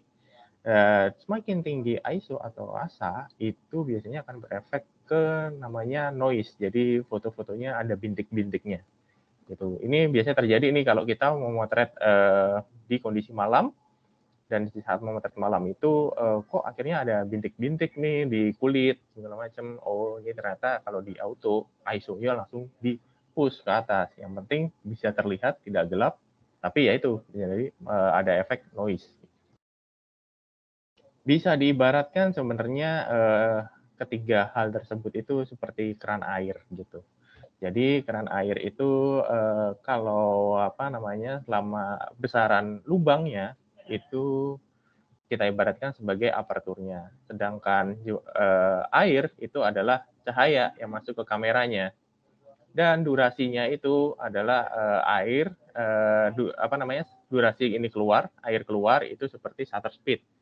Jadi eh, kita set nih shutter speednya uh, seper 50 berarti ya hanya seper 50 tuh keluarnya airnya waktunya nah sama uh, ini adalah bukaannya sekarang kita pingin uh, cahaya itu sebenarnya seberapa banyak sih gitu ya sepinginnya uh, pas nih yang yang cahayanya pas kita set uh, untuk apertur dan shutter speednya uh, kecepatan dan ininya dipaskan gitu uh, untuk dasarnya seperti itu ini untuk contoh efek-efeknya. Kalau uh, kita lihat, misalkan uh, kita mau buat uh, warnanya netral. Nah, ini seperti diagonal ini, Bapak dan Ibu bisa melihat warnanya uh, udah sangat cahayanya udah sangat pas gitu. Dan ini uh, biasanya kita set ya, biasanya kalau apa namanya uh, kita pinginnya uh, semakin fokusnya ini kalau lebih besar nih ya. Di sini uh, fokusnya di belakangnya lebih blur gitu. Ini karena uh, bukaan angkanya kecil gitu. Oke, lanjut. Nah, kalau di kamera ataupun di handphone, ini paling mudahnya adalah dengan melihat angka yang ada di sini tadi gitu. Dengan uh, di sini biasanya ada angka minus sampai plus. Kalau kita mau uh, warnanya pas, sebenarnya paling aman di sini nih, udah langsung di angka 0. Sedangkan kalau mau lebih terang, biasanya kita set ke angka plus dan kalau mau gelap ke angka minus gitu. Nah, setelah belajar tentang uh, triangle apa namanya hmm, segitiga exposure, nah kita belajar tentang lensanya. Jadi kalau kita lihat lensa itu banyak sekali macamnya dan saya akan memperlihatkan efek-efek dari uh, lensa yang kita gunakan. Uh, nah, uh, sekarang kalau lensa itu udah sangat banyak ya, bahkan kalau di apa smartphone atau apa pun itu kadang-kadang sudah ada beberapa lensa gitu. Biasanya kalau kita mau foto yang lebar, pemandangan atau mungkin kelompok, ya itu biasanya menggunakan lensa wide. Nah, jadi di sini lebih lebar, uh, lebih banyak yang bisa kita tangkap. Nah, cuman nanti biasanya ada efek yang namanya distorsi. Nah, distorsi itu ini nih. Jadi uh, di kiri ini biasanya efek distorsi itu keluar saat di ujung-ujung. Di sini misalkan ini pohonnya ini distorsi, uh, dia melar ke ke kiri gitu. Jadi kalau bapak dan ibu ada foto grup nih dan nggak mau kelihatan gemuk, nah itu jangan berdiri di pojok kiri ataupun kanan karena nanti akan membuat uh, uh, badannya kelihatan lebih gemuk gitu. Lebih bagus nanti ada di tengah karena dia uh, di, efek distorsinya akan lebih uh, kecil gitu kalau untuk lensa wide.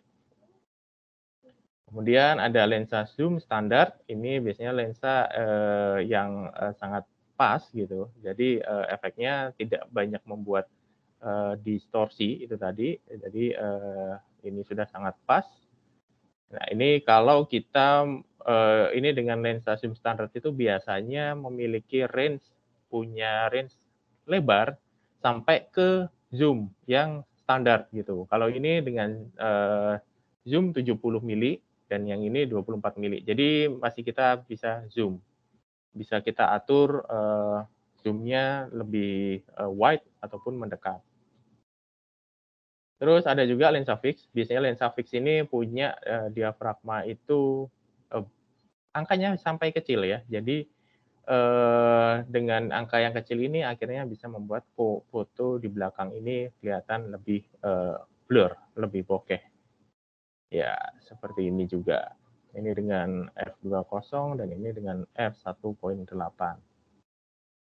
Dan ada juga lensa telefoto, ini biasanya untuk yang jaraknya super jauh ya, biasanya untuk memotret hewan, itu kita butuh yang jauh, atau momen-momen seperti ini, karena ya kita apa namanya tidak ingin mengganggu untuk uh, prosesi ibadah, jadi lebih baik memotret itu dari jarak jauh.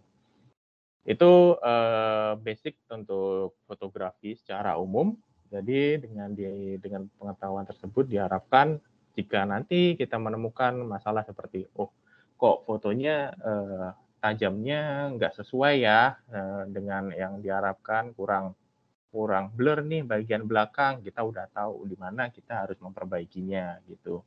Dan atau mungkin kalau oh ini kok fotonya eh, aku pengen uh, bikin cipratan air nih gitu. Nah, ini uh, di mana kita harus perbaiki? Kok kurang kelihatan cipratan airnya. Kita bisa perbaiki dari shutter speed. Atau kok fotonya uh, gelap nih gitu. Kita bisa perbaiki dari uh, ISO begitu. Nah, sekarang kita masuk ke fotografi UMKM di mana di sini kita uh, akan banyak uh, mempelajari sebenarnya apa saja foto-foto yang biasanya uh, kita butuhkan dalam menjalankan suatu bisnis. Uh, yang pertama ini adalah produk katalog. Biasanya produk katalog ini adalah foto-foto yang ingin kita tampilkan. Itu uh, berada misalkan uh, kalau Bapak Ibu ada di punya website itu biasanya kita butuh banget nih foto katalog. Atau uh, yang sederhana kayak kita masuk ke e-commerce seperti Tokopedia, Shopee. Nah, ini biasanya kita juga tampilkan produk uh, foto katalog supaya customer uh, calon customer bisa melihat produk secara detail. Nah, ini tipsnya. Yang pertama itu kita harus fokus kepada detail yang produk. Jadi uh, biasanya uh, orang yang melihat katalog produk itu ingin melihat produk ini secara lebih mendetail. Uh, jadi di sini kita uh, fokuskan, kita usahakan eh, foto-foto uh, yang kita uh, abadikan itu uh, tajam, detail, terlihat memang produk-produk uh, yang ingin kita uh, perlihatkan gitu. Kemudian yang kedua uh, tampilan uh, dari foto ini dari beberapa sisi. Jadi uh, kalau misalkan saya mau beli uh, tas gitu, biasanya saya penasaran nih dari sisi depan seperti apa, dari belakang seperti apa, apalagi di masa uh, seperti sekarang ya, di mana kita banyak perjualan melalui online. Kan biasanya customer-customer itu kalau melihat produk uh, dulu bersentuh gitu kan ya, dilihat kanan kiri. Nah kalau dengan online kan ada keterbatasan, dengan semakin lengkapnya kita memberikan tampilan dari beberapa sisi, itu akan memudahkan customer melihat produk yang kita jual. Kemudian uh, background juga tidak dominan karena dengan semakin dominan background jadinya fokusnya tidak terlihat jadi malah semakin menyulitkan kita dalam uh, calon customer untuk melihat produk itu sendiri. Ini beberapa contoh yang saya ambil dari website ya. Ini adalah penjual sepatu Brodo ya. Ya, ini uh, kalau saya lihat dia juga sangat bagus dalam membuat uh, foto katalog Jadi biasanya kita melihat dari depan, terus kita lihat samping, belakang gitu. Ini hanya beberapa sisi yang saya ambil, tapi uh, dari sisi apa namanya dari dari uh, penjual sendiri itu malah memberikan foto dari sisi yang lebih banyak. Ini uh, beberapa tips ya, karena kalau mungkin sekarang kita memotretnya gimana sih, we, Pak, untuk uh, membuat foto-foto katalog seperti ini gitu. Sekarang kalau Bapak Ibu uh, melihat di di beberapa e-commerce itu sangat mudah sih. Banyak uh, orang yang menjual namanya seperti ini studio, studio mini gitu. Jadi bentuknya kotak gitu. Dan dari sini kita bisa letakkan misalkan kertas gitu kan warnanya hijau gitu. Tergantung dengan uh, memang uh, karakter dari produk yang ingin kita buat gitu. Jadi uh, sangat enak dan ini kalau ini ada kalau di saya lihat ya yang yang pernah saya lihat itu dia punya lampu yang akhirnya memantulkan cahaya dari setiap sisi sehingga produknya itu uh, tidak menimbulkan bayangan. Kalau kita lihat di sini bayangannya minim hanya di bawah saja. Gitu.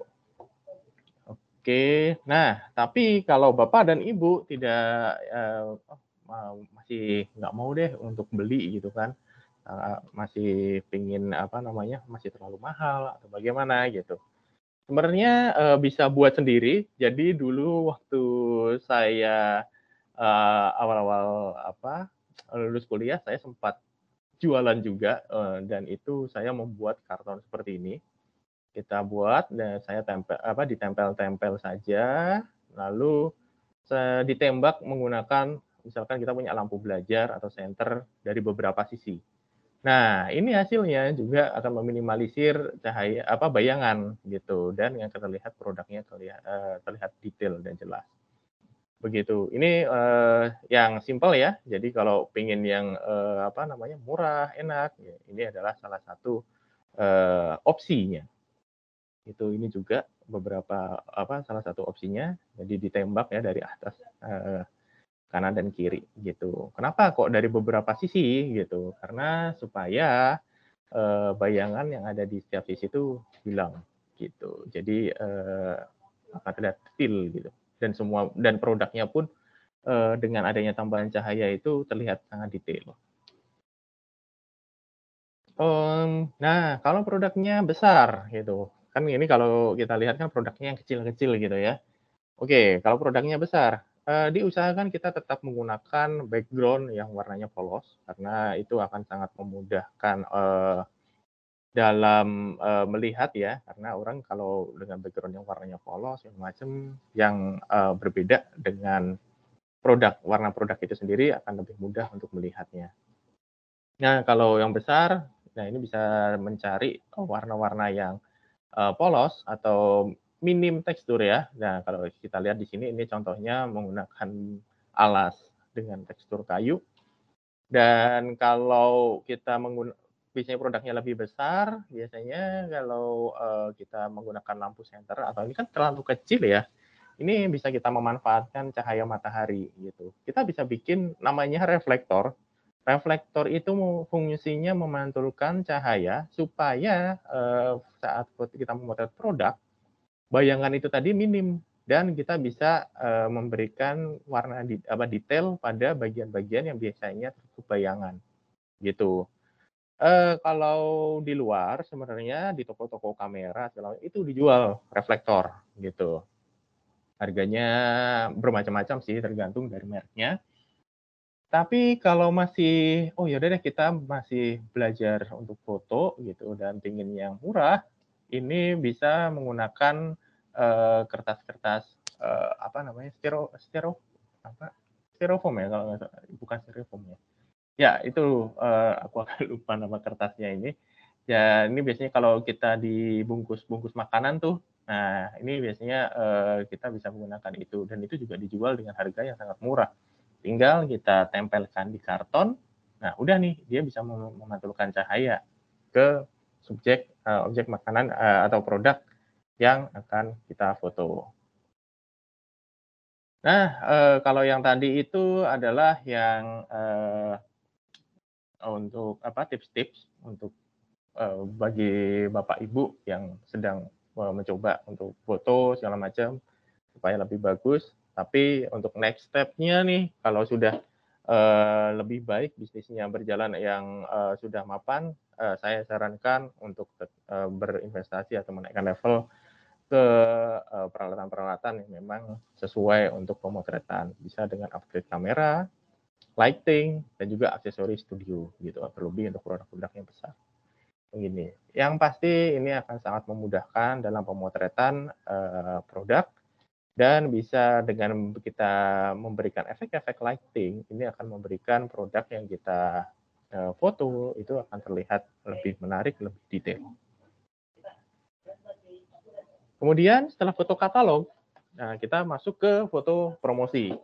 Nah, ini berbeda dengan foto katalog itu tadi, gitu. Karena foto promosi ini biasanya yang kita pasang di Instagram atau saat kita beriklan, gitu. Jadi eh, fungsinya adalah memberikan um, image, image suatu produk. Jadi kalau eh, tadi sudah belajar tentang copyright ya, tadi eh, dari Pak Rizky juga sangat bagus sekali, di mana kita bisa memberikan image gimana dengan uh, gaya bahasa yang ya, dibuat misalkan tadi jenaka, serius dan lain sebagainya. Nah, dengan foto promosi ini pun juga jadi uh, kita bisa membuat uh, produk kita ini image-nya seperti apa dengan foto promosi yang kita buat.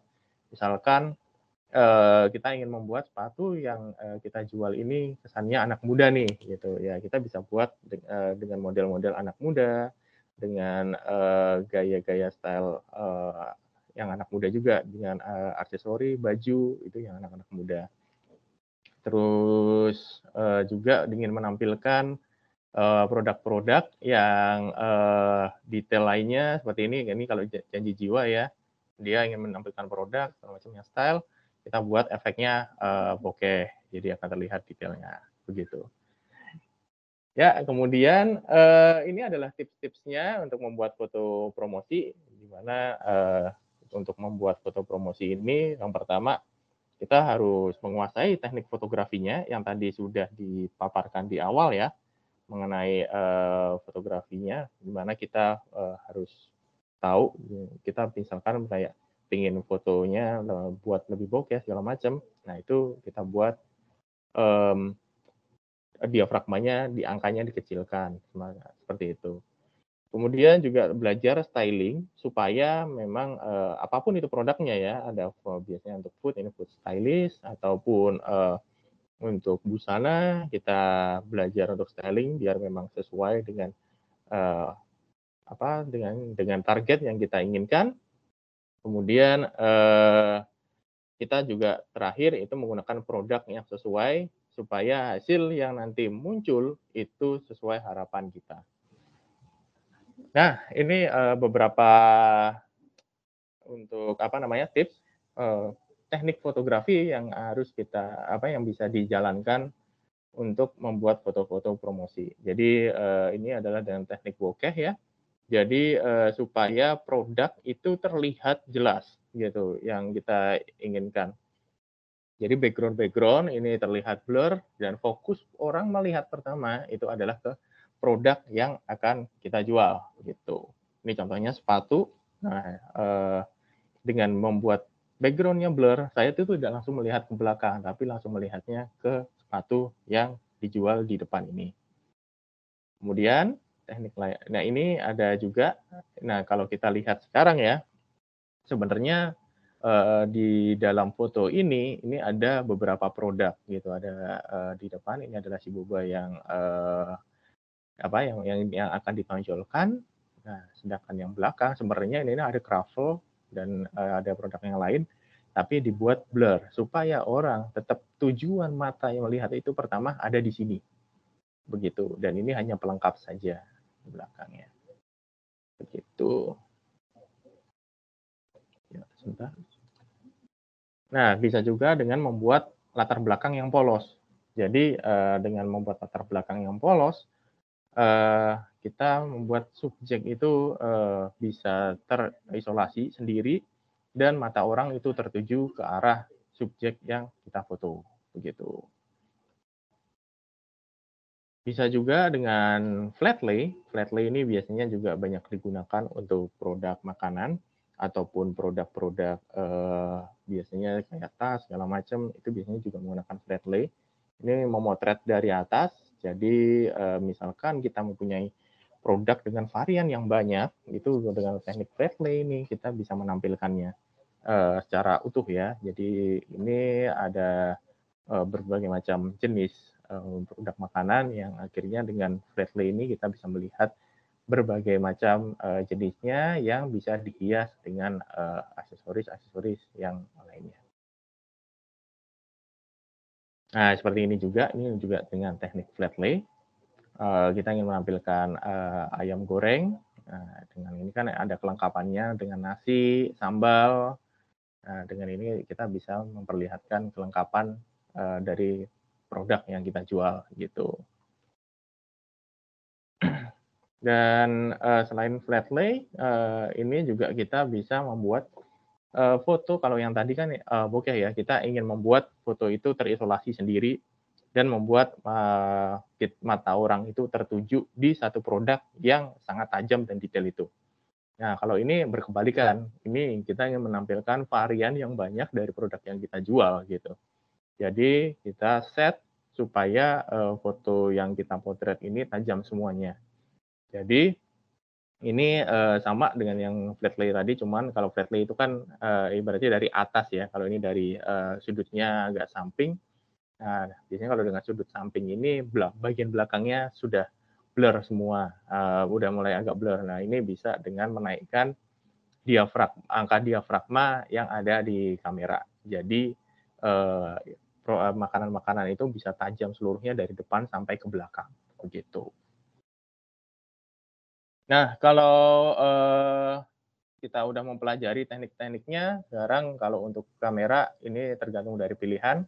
Karena uh, kalau pilihan sekarang udah banyak ya, kita sendiri dari Canon itu mempunyai uh, banyak varian juga kamera jadi uh, Bapak Ibu itu bisa memilih itu dengan sangat mudah ya karena dari yang uh, apa namanya seri seri-seri bawah sampai yang uh, atas itu ada.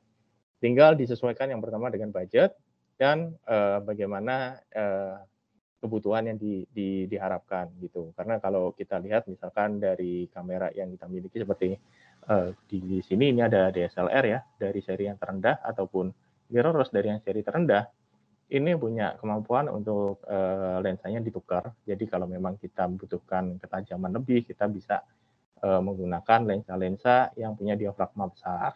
Tuh, atau kita ingin bikin yang tadi uh, terlihat belakangnya blur gitu, kita bisa cari lensa yang punya diafragma kecil. Jadi uh, bisa bisa disesuaikan dengan kebutuhan-kebutuhan kita dalam memotret gitu. Uh, Selanjutnya, nah kenapa kita menggunakan uh, menyarankan untuk jika sudah memiliki uh, modal lebih segala macam, itu bisa upgrade ke uh, kamera. Karena di dalam kamera itu punya sensor yang ukurannya besar dan ini yang akan berefek kepada ketajaman, detail dan warna. Karena uh, ini akan sangat terasa saat kita memotret yang yang tadi seperti kayak untuk promosi ataupun untuk uh, katalog gitu. Terutama katalog itu sebenarnya sederhana ya, uh, foto produk sederhana. Cuman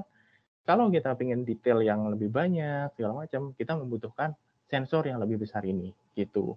Makanya banyak kalau Bapak Ibu dengar mungkin oh itu uh, kamera full frame, full frame gitu. Nah, itu adalah sensor yang besar saat ini. Jadi yang bisa membuat foto itu tajam dan juga detail. Gitu. Nah, kenapa uh, bisa apa? Kenapa untuk memilih Canon?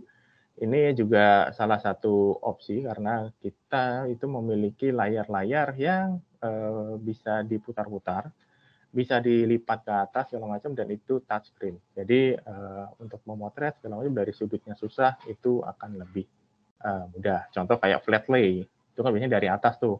Nah, dengan adanya layar yang diputar kan lebih enak ya untuk memotret gitu. Dan juga tentunya punya fokus yang sangat handal karena dia uh, punya uh, kecepatan fokus sangat kencang dan sekarang sudah dilengkapi dengan berbagai uh, tambahan fokus uh, yang memang akan membantu Bapak Ibu dalam memotret. Ya, itu sekian saja untuk uh, pemaparan saya tentang pemotretan produk. Dan semoga dengan uh, pemaparan saya ini Bapak dan Ibu bisa semakin uh, baik dalam membuat foto-foto produk, baik itu produk katalog maupun foto promosi.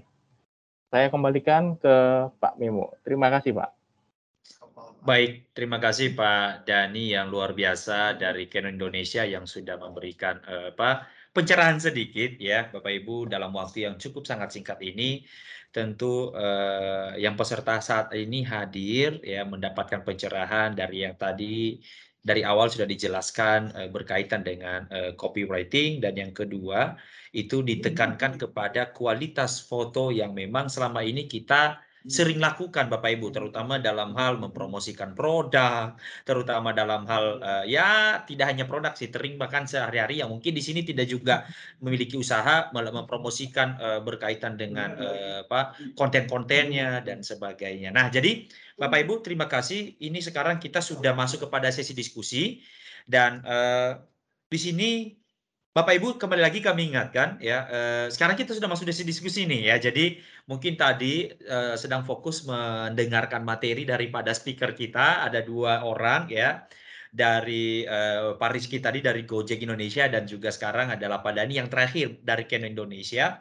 Mungkin saya sebelum ada ada tadi pertanyaan dari kolom chat dan mungkin eh, Bapak Ibu kami undang lagi ya, eh, silahkan sampaikan pertanyaan dalam kolom chat. Ini kita sudah masuk pada sesi diskusi yang mana eh, hari ini kita berikan kesempatan untuk bisa bertanya semaksimal mungkin yang memang kita gali ilmu para speaker kita yang sedang memberikan materinya hari ini. Nah, mungkin saya sedikit ber, memberikan uh, pertanyaan nih kepada Pak uh, Rizky. Uh, kalau misalnya ini Pak berkaitan dengan yang tadi copywriting, Pak Rizky masih ada di tempat ya?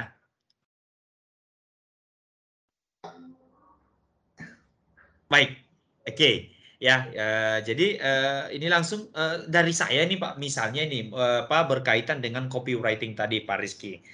Nah, ini banyak teman-teman uh, apa uh, dari saya lihat juga beberapa orang memang uh, dia sudah maksimal mungkin membuat copywriting tapi memang membuat tadi copywriting dengan demo yang tadi disampaikan Pak Rizky itu tidak semua orang memiliki uh, apa uh, kompeten bisa uh, apa apakah itu bersifat serius kontennya ajakan dan sebagainya. Tentu produknya sudah bagus tetapi copywritingnya masih belum mumpuni dari pelaku usahanya itu sendiri. Nah, solusi apa nih Pak yang harus dilakukan Pak supaya oke okay, saya ini tidak memiliki kemampuan terus sudah belajar semua musimal mungkin tapi tidak bisa membuat caption yang menarik dan sebagainya mungkin karena faktor usia atau faktor karena memang uh, seperti apa. Nah apakah solu ada solusi lain nggak Pak yang bisa dilakukan supaya produknya bagus copywriting ini pun mendukung usaha yang sudah ada?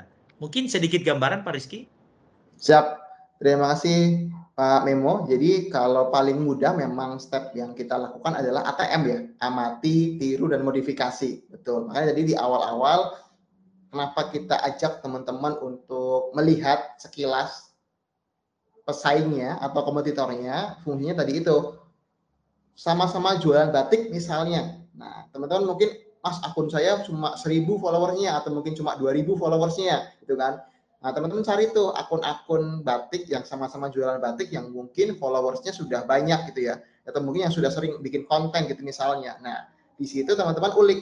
Kira-kira kalau mereka itu jualan batik, kalimatnya seperti apa ya? Kalimat ajakan yang mereka gunakan atau mungkin kalimat-kalimat yang mereka tuliskan ketika listing produk. Kadang kan ketika kita jualan batik itu nggak melulu harus bikin katalog semua gitu kan. Ada juga postingan terkait dengan misalnya saat proses cantingnya atau mungkin saat proses mewarnainya gitu ya. Nah, itu apa kalimat-kalimat yang harus kita masukkan. Nah, di situ kita belajar, oh ternyata kalau batik yang marketnya untuk anak muda, nulisnya kayak gini modelnya. Kalau batik yang mungkin kayak batik keris atau mungkin batik yang untuk dewasa atau mungkin orang tua, kayak gini nih gaya penulisannya kayak gitu. Dari situ kita nanti bisa ulik sedikit, modifikasi gitu ya, sesuaikan dengan gaya bahasa kita kalau kita tadi marketnya lokal bisa juga pakai bahasa daerah juga nggak masalah harusnya teman-teman bisa stand out dan juga ya tadi itu modifikasi dikit-dikit aja dari yang sudah ada yang mungkin ada di pasaran kayak gitu. Itu paling mudah sih,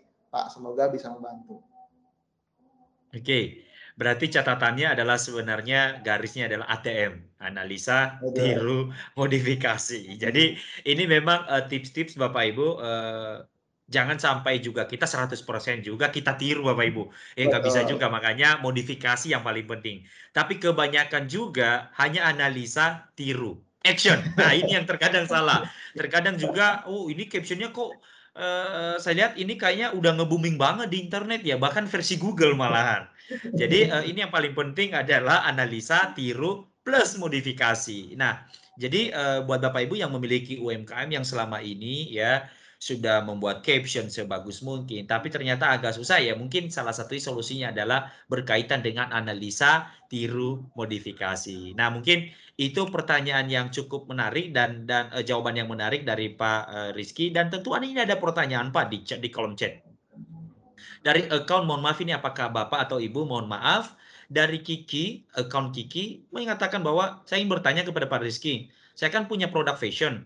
Untuk copywritingnya gitu cocoknya apa ya Pak? Jenaka atau serius? Waduh. Serius pakai fashion. Nah, ini gimana Pak? Mohon tanggapannya Pak Rizky, silakan Pak. Ya. Pertama, teman-teman harus cek dulu produk fashionnya untuk segmen mana. Karena kan produk fashion luas ya.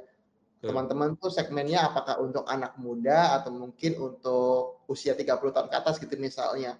Kalau usia anak muda, produk-produk fashion untuk mungkin remaja atau mungkin untuk usia 20 tahunan gitu ya, itu mungkin akan lebih masuk kalau pakai gaya bahasa yang jenaka. Karena kan fashion lebih diketekankan dengan trendinya gitu ya, tren terkini, terus juga model terbaru gitu ya. Jarang fashion yang ini teruji di pabrik A gitu misalnya atau ini teruji klinis gitu misalnya harus ada sertifikatnya segala macam itu kan jarang banget ada makanya mungkin lebih cocok pakai gaya bahasa yang jenaka nah kecuali memang teman-teman misalnya jualan kayak fashion untuk fashion kantor atau mungkin fashion untuk kayak baju formal gitu ya itu mungkin akan lebih cocok malah justru pakai gaya bahasa yang formal gitu ya jadi lebih to the point kayak misalnya setelan, sweet gitu ya, atau mungkin jas segala macamnya, itu mungkin malah lebih cocok kalau pakai gaya bahasa yang formal atau mungkin casual gitu ya. Tinggal yang disesuaikan tadi itu segmen marketnya itu yang mana. Jangan sampai kita jualan ke segmen market millennials tapi pakai bahasa yang terlalu formal.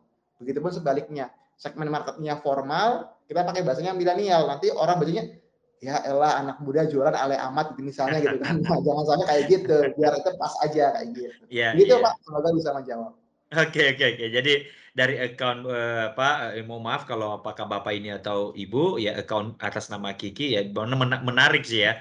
Kalau memang eh, apa eh, yang lebih mengarah ke milenial ya jangan terlalu serius lah. Ya jadi terkadang eh, serius ah, masih muda tapi serius. Yang udah tua malahan tidak diseriusin. Jadi ya eh, apa eh, benar mungkin ini bisa menjadi ilmu yang eh, apa eh, memberikan masukan ya kepada eh, account Kiki dalam hal berkaitan dengan copywriting terhadap produk yang sedang dijualnya. Mungkin kalau ada pertanyaan selanjutnya kepada Pak Rizky berkaitan dengan eh, copywriting, ya silakan Bapak Ibu langsung eh, next memberikan pertanyaan di kolom chat dan ini saya ada pertanyaan ini saya sedikit kepada Pak Dani. Pak Dani mohon izin Pak, jadi tadi eh, ada berkaitan dengan keren banget ya. eh, selama ini kan eh, tidak hanya juga eh, apa UMKM, tidak hanya juga UMKM, tetapi terkadang banyak orang pun ya asal me- memfoto, jebret masukin ke media sosial, jebret masukin ke media sosial. Tetapi mungkin juga salah satu faktor Pak, salah satunya adalah karena mungkin faktor kualitas kameranya sehingga kualitas gambarnya kurang bagus, blur dan sebagainya dan tidak terlihat frame-frame tadi yang dijelaskan oleh Pak eh, Dani. Terlepas daripada eh, Canon atau apa pun kameranya, kalau misalnya itu yang digunakan adalah handphone, Pak. Tipsnya untuk menggunakan handphone ada nggak, Pak? Yang mungkin bisa di-share ke teman-teman kalau misalnya itu kameranya adalah handphone. Karena tadi disesuaikan budget, teman-teman UMKM ini masih belum kuat untuk memberi kamera yang lebih proper. Silakan, Pak, kalau ada tanggapan sedikit, Pak. Ini terkait dengan pemotretan produk ya Pak Memo ya. Ya. Betul. Oke, kalau untuk eh, handphone itu biasanya kan eh, set di auto ya, paling paling mudahnya begitu gitu. Ya terus sekarang kalau kita lihat eh, handphone itu ada beberapa lensa gitu, ada yang lensa super wide, eh, standar, sampai ada yang zoom. Nah, kalau saran saya itu paling enak itu di uh, standar gitu. Nah, kalau untuk membuat fotonya lebih baik, itu kita akalin pakai uh, tambahan-tambahan kayak cahaya-cahaya gitu. Ya, kalau mau yang standar, eh, kalau misalkan tadi foto katalog gitu, ya itu yang sederhana pakai lampu apa meja belajar gitu sebenarnya sudah cukup gitu. Cuman ya udah kita apa namanya setnya misalkan dari uh, beberapa sisi. Jadi kelihatan detail dari produk itu dari beberapa sisi ya, dari kiri, kanan, atas gitu. Itu uh, untuk ngakalinnya. Kalau misalkan uh, untuk produk-produknya kita mau pakai cahaya natural nih, gitu kan, mau yang apa namanya uh, produknya ukurannya besar, misalkan kayak fashion, busana gitu. Ini uh, bisa enak itu saya sarankan kita ambil itu di pagi hari atau sore hari. Biasanya cahayanya itu masih belum terlalu keras dan kita bisa memberikan kayak efek-efek uh, apa satellite gitu ya yang membuat uh, cahaya itu datangnya dari samping gitu. Itu biasanya memberikan efek tersendiri dari uh, foto yang kita kita buat. Nah, seperti itu sih. Itu sedikit saran uh, tambahan dari saya untuk uh, Bapak Ibu yang uh, apa masih memotret menggunakan smartphone. Begitu Pak Milo. Oke, okay. ya, ya karena uh, ini penting juga sih Pak karena kemungkin kebanyakan ya Pak belum uh, apa belum spare finansialnya terhadap kamera yang mungkin profesional, hmm. tapi kebanyakan mungkin uh, smartphone menggunakan smartphone tapi mungkin uh, smartphone pun itu tetap memang harus profesional yang tadi disampaikan oleh Pak Dani ya waktunya pun ada kalau bisa pagi kemudian eh, harus benar-benar ya dan banyak kebanyakan ya hasil acepret maksudnya media sosial. Jadi eh, sedangkan eh, saya pribadi juga mohon maaf Pak kalau misalnya saya masuk ke e-commerce apa eh, e-commerce dan sebagainya itu sangat berpengaruh pada nih. Ketika saya melihat waduh ini kok agak buram-buram ya? Walaupun ratingnya cukup bagus ratingnya cukup bagus, saya lihat tokonya bagus, tapi ketika saya melihat gambarnya, waduh, ini kok agak agak gimana gitu. Nah, ini jadi pelajaran juga buat Bapak Ibu dan teman-teman yang ada di sini. Oleh karena itu, Uh, kita mancing lagi pertanyaan ya kalau ada pertanyaan dan di sini banyak pertanyaan link absensi ya mungkin nanti admin mohon di, dibantu ya link, link absensi kemudian boleh nggak minta materinya nah untuk berkaitan dengan materi nanti eh, apa eh, kita akan kirimkan eh, kepada Bapak Ibu ya eh, dalam bentuk email dan para peserta pun yang hadir hari ini kita akan berikan e-sertifikat ya. Jadi nanti sekaligus materinya nanti akan di-share tetapi ada materi yang eh, apa materi yang tidak bisa di-share ya eh, karena eh, apa eh, hal-hal ini uh, dibatasi share materinya jadi tidak semua materi dan kemarin ada materi record ya. Silakan kalau ada materi record hari ini nanti akan kita masukkan juga ya di channel YouTube Hari Retail Nasional 2021 jadi Bapak Ibu nanti bisa mengecek di sana ataupun bisa mengecek di uh, channel YouTube kita orbitin.id ya orbitin.id di sana juga akan tersedia rekamannya jadi silakan Bapak Ibu para teman-teman UMKM yang ada di sini untuk bisa melakukan menonton ulang terhadap uh, apa video daripada uh, webinar hari ini. Nah, kembali lagi kepada Pak uh, Dani tadi Pak berkaitan dengan uh, apa uh, fotografi. Nah, sebenarnya uh, berkaitan dengan uh, foto tadi Pak lebih mengarah kepada apa ya Pak uh, kepada uh, yang tadi saya lihat adalah fashion, ada sepatu tadi dan sebagainya, kemudian kuliner dan sebagainya. Nah, berpengaruh nggak sih Pak background itu terhadap produk yang difoto Pak? Misalnya nih kan UMKM ini kan banyak ya Pak. Ada kria, ada misalnya oleh-oleh, ada yang fashion. Fashion itu pun baju, pakaian, sepatu, kemudian uh, apa berkaitan kuliner, ada minum, makanan dan sebagainya. Berpengaruh nggak sih Pak background yang ditampilkan? Mungkin itu, Pak. Ya, uh, kalau kita berbicara background, itu background itu bisa berbicara banyak sih, Pak. Uh, terga apa namanya, sebagai salah satu contoh ya, background itu bisa memperkuat uh, foto produk yang akan uh, yang kita foto gitu.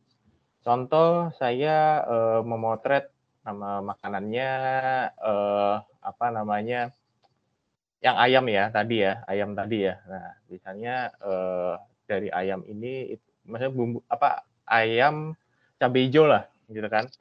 Nah, ini biasanya kita ingin menampilkan uh, ayam cabai hijau. Ini sebenarnya uh, lebih bumbu-bumbunya apa aja sih gitu yang bisa semakin memperkuat gitu.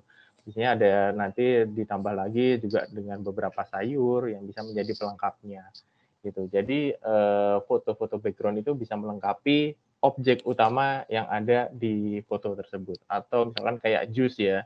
Kan kalau jus kan biasanya cuma air aja gitu. Kita nggak tahu nih jus apa ini gitu. Nah, kita bisa bikin tuh di belakangnya ada buahnya gitu, di sampingnya ada buahnya gitu. Jadi eh, seberapa penting background? Penting sih karena itu bisa membantu untuk eh, membuat eh, apa namanya menjelaskan produk tersebut gitu atau bisa memberikan nuansa-nuansa lebih ya terutama untuk yang fashion atau untuk produk lain ya karena kalau kita ingin menjelaskan tadi tadi produk anak muda nih gitu itu kan bisa bisa kita berikan aksesoris-aksesoris lain yang ada uh, tentang anak muda gitu di sekitar uh, produk utamanya. Begitu Pak Memo. Baik, terima kasih Pak Dani yang yang sudah memberikan tips-tipsnya. Ya, kita lagi mengundang lagi kepada Bapak Ibu yang hadir di sini ya, uh, Pak. Kita mengundang dengan dengan uh, Pak uh, keterbukaan pertanyaan ya kepada para speaker kita uh, apa yang berkaitan dengan materi kita hari ini berkaitan dengan copywriting ya uh, dan berkaitan dengan produk fotografi. Kita mulai di sini cukup cukup apa hanya satu orang yang bertanya ya satu account. Jadi Bapak Ibu yang masih memiliki pertanyaan eh, di sini memang aktif ya, tapi masih berkaitan dengan eh, trouble tentang eh, registrasi, kemudian eh, absensi dan sebagainya. Dan Bapak Ibu tadi sudah kita jawab ya masalah tentang registrasi sudah kita jawab, kemudian recall sudah kita jawab, materi sudah kita tanggapi. Nah, apa nih pertanyaan dari Bapak Ibu yang memang uh, sering ditemui terutama pada saat menggunakan sosial medianya yang memang ketika produknya sudah ada, copywriting-nya belum bisa melengkapi dan hari ini kita diskusikan terutama fotografinya. Nah, hari ini ayo Bapak Ibu kita kita pecahkan bersama, bertanya kepada para speaker dan tentunya speaker kita berdua hari ini sudah siap memberikan masukan-masukan kepada Bapak Ibu semuanya. Kita tunggu kalau ada pertanyaan lagi Bapak Ibu. Baik. Nah, mungkin saya ada satu pertanyaan lagi kepada uh, Pak Rizky nih, Pak. Berkaitan dengan tadi, Pak, uh, ini ini sangat emergensi, Pak. Terkadang pernah saya melihat, uh, bukan melihat, membaca bahwa uh, caption yang dibuat, yang tadi menarik adalah uh, malahan bukan menimbulkan daya tarik, ya bukan menimbulkan daya tarik tidak juga menimbulkan uh, kontra tetapi malahan itu membuat kita jadi menjauh pak. Artinya apa? Ada sesuatu hal uh, pak kata-kata yang membuat image produknya malahan berbanding terbalik dengan kualitas produknya pak. Jadi apa yang diceritakan itu membuat pelanggan malahan uh, tidak menarik bahkan akhirnya di skip produknya itu Terkadang itu saya dapatkan misalnya Pak dalam bentuk ads ya Pak, advertise, kemudian produknya saya terima dan sebagainya. Nah, terkadang eh, bagaimana Pak memadukan antara ads ini saat ini Pak, iklan, terhadap caption ini Pak. Terkadang eh, caption ini paling penting banget untuk bisa digunakan oleh teman-teman UMKM. Banyak mengatakan, wah saya sudah menghabiskan iklan dan sebagainya, tetapi kok tidak meningkatkan daya jual ya sebagainya.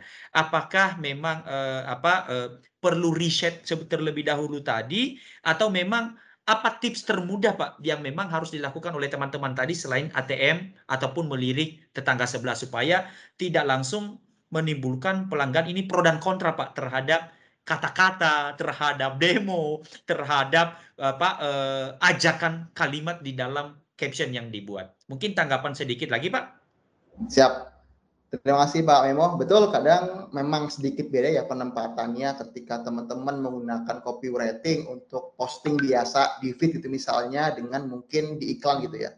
Karena kan memang kebijakannya juga berbeda. Kalau teman-teman iklan misalnya di Instagram aja, itu kan teman-teman ketika iklan di Instagram nggak boleh banyak kalimat atau kata-kata yang disematkan di fotonya atau di posternya Makanya kebanyakan yang iklan di Instagram itu endingnya menuliskan semua kalimatnya di captionnya, di iklannya. Akhirnya pas orang buka iklannya kok fotonya segini kotak atau mungkin fotonya memanjang di bawahnya isinya kalimat semua gitu kan. Kalimat ajakan promo biasanya kan diskon segala macamnya. Nah saran saya kalau teman-teman mau placement iklan di sosial media tulis aja kalimat yang paling penting yang teman-teman mau hadirkan ke pelanggan kalau itu iklannya iklan promo November atau mungkin promo diskon ya udah. Terus aja diskon berapa persen? Syaratnya apa? Oh syaratnya harus A B C D misalnya. Ya udah itu aja yang dituliskan gak usah kebanyakan. Diskon November syaratnya A B C D. Produk ini akan uh, masih ada tulisan produk di bawahnya gitu misalnya. Itu nggak nggak terlalu butuh. Kalau teman-teman mau highlight diskonnya ya udah tulisnya diskonnya aja syaratnya apa? Buat dapat diskonnya gitu misalnya. Syaratnya harus ke Shopee atau harus ke mana gitu misalnya atau ke Tokopedia gitu misalnya. Nah tinggal teman-teman cari tahu aja syaratnya ke mana. Nah kalau teman-teman iklannya cuma sekedar biar orang menuju ke sosial medianya atau lihat kontennya gitu ya ya udah berarti yang diangkat bukan promonya tapi keunggulan produknya. Apa yang teman-teman mau angkat kayak gitu. Nah iklan-iklan yang diminati sama audiens Indonesia kebanyakan iklan-iklan yang menyentuh. Menyentuh itu kan macam-macam bentuknya ya. Menyentuh entah itu dia jadi ketawa atau jadi empati gitu ya.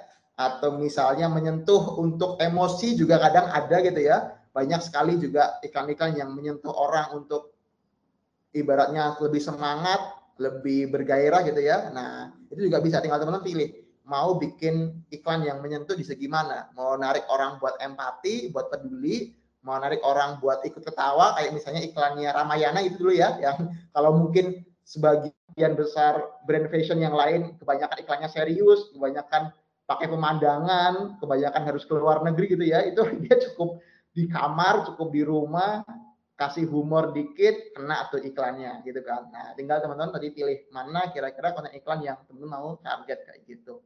Masalah penulisan kembali ke segmen marketnya karena tadi itu akan sangat aneh kalau segmen marketnya dewasa lihat konten iklan atau lihat kalimat iklan yang itu untuk peruntukannya remaja kayak gitu. Itu sih Pak paling semoga bisa menjawab. Oke, baik terima kasih Pak Rizky yang uh, apa uh, memberikan tanggapannya. Sekali lagi, kalau masih ada pertanyaan dari Bapak Ibu ya, eh, apa hari ini kita sudah memberikan pencerahan karena Pak Rizky dan Pak Dani juga kita perlu sampaikan bahwa memang eh, tema yang kita pilih hari ini adalah dari hasil diskusi kepada teman-teman ya dari eh, apa eh, yang yang ter, yang berkait dengan eh, Aprindo pada prinsipnya adalah yang memang eh, selama ini menjadi shareholder Aprindo, yang UMKM yang join dengan di toko-toko retail dan sebagainya. Jadi materi yang kita angkat salah satunya adalah berkaitan dengan dengan digital marketing, kemudian berkaitan dengan uh, caption, cara pembuatan copywriting dan sebagainya dan masalah foto. Jadi uh, apa uh, Bapak Ibu yang peserta hari ini kita sudah memberikan uh, apa memfasilitasi terhadap materinya dan menarik sekali yang sudah dijelaskan oleh Pak Rizky, kemudian dari uh, Pak Dani Nason yang memang benar-benar sudah memberikan uh, presentasinya dengan baik. Dan uh, sebelum uh, ada beberapa nanti akan saya simpulkan. Dan Bapak Ibu jika masih ada pertanyaan silahkan tuliskan pertanyaan dalam kolom chat. Masih ada waktu kita ya. Waktu kita ini sebenarnya ada di jam 16.00.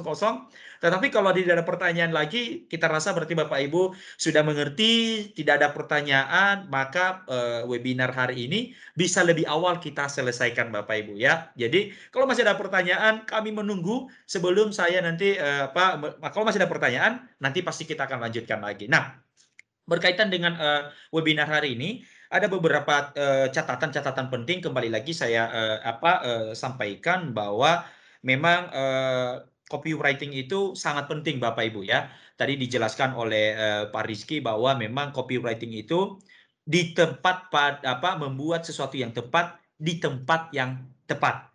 Jangan sampai kontennya A, copywritingnya berbicara X. Jangan konten apa produknya B, itu targetnya adalah B, tetapi copywritingnya kata-katanya adalah berkaitan dengan S dan selanjutnya. Jadi jauh antara uh, panggang dengan apinya, Bapak. Jadi sehingga ya Bapak Ibu sudah berusaha membuat sesuatu hal yang menarik, tapi ternyata ya penjualannya juga begitu terus. Datang orang traffic sosial medianya juga begitu terus. Dan akhirnya ya makanya hari ini kita dapat pencerahan untuk bisa merubah cara kita yang selama ini kita lakukan supaya jauh lebih baik. Kemudian copywriting tadi dijelaskan bahwa penting banget karena itu akan mendorong brand kita semakin kuat, membujuk customer baru, dan paling penting adalah bisnis kita akan semakin dikenal orang banyak. Dan paling penting ketika copywriting, kenali calon pembeli karena memang yang dalam hal ini tadi disampaikan oleh Pak Rizky bahwa ketika kita sudah membuat terus copywriting, tapi kita nggak mengenal target kita. Ujung-ujungnya adalah tidak mengenal eh, pelanggan kita, tidak saling tahu, dan bahkan hubungannya akhirnya menjauh karena tadi kita tidak melakukan mengenali calon pembeli. Oleh karena itu, kenali calon pembeli karena tak kenal maka tak sayang tadi, tak saling tahu dan hubungan makin awet. Kemudian kenali juga pesaingmu. Nah ini terkadang Bapak Ibu, boleh nggak kita melakukan copy paste? Boleh, tapi jangan copy paste 100% Bapak Ibu ya. Jadi kita juga harus melakukan ATM tadi, analisa, tiru, modifikasi. Ya terkadang jangan sampai juga ditelan mentah-mentah. Ambil, masuk ke kita. Wah itu juga nanti jadi kurang bagus juga terhadap kualitas copywriting kita.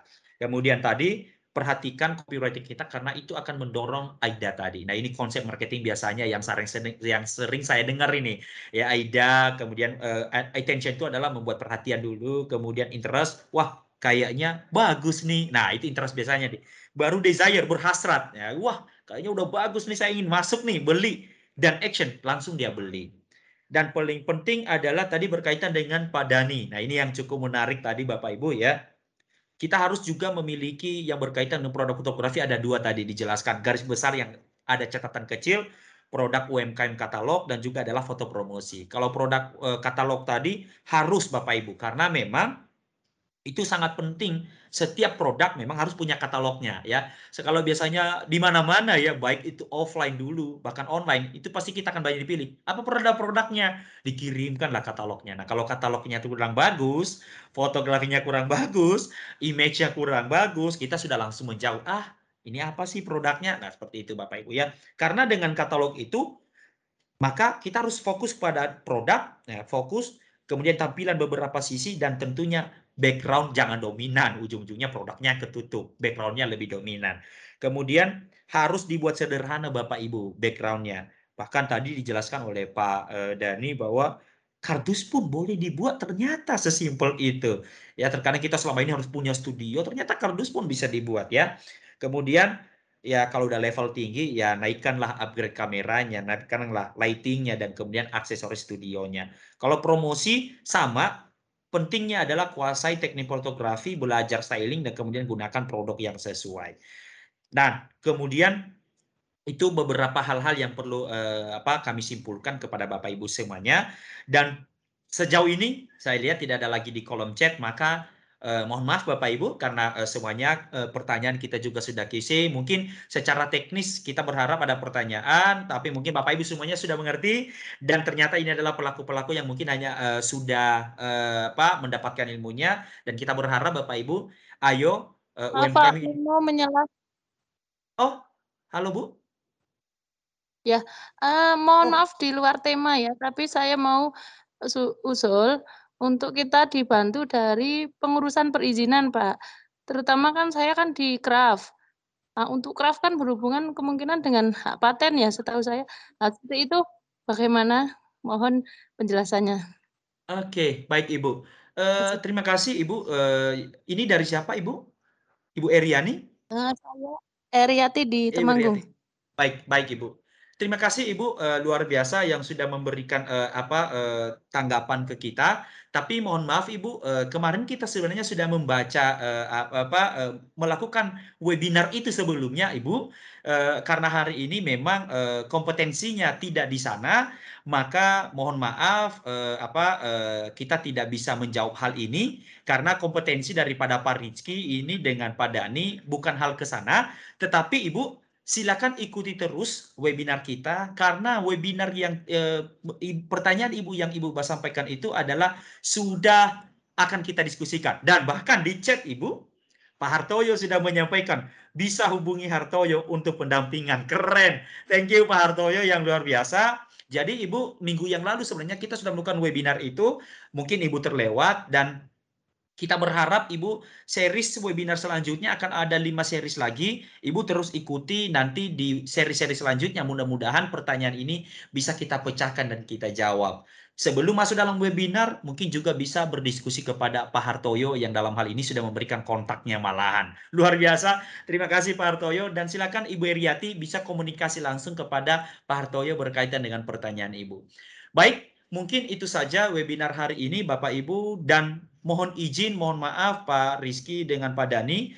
Uh, tadi Pak uh, Setiadi Surya sudah info ke saya bahwa beliau uh, keluar lebih duluan ya karena ada meeting yang sudah terschedule dan tidak bisa ditinggalkan.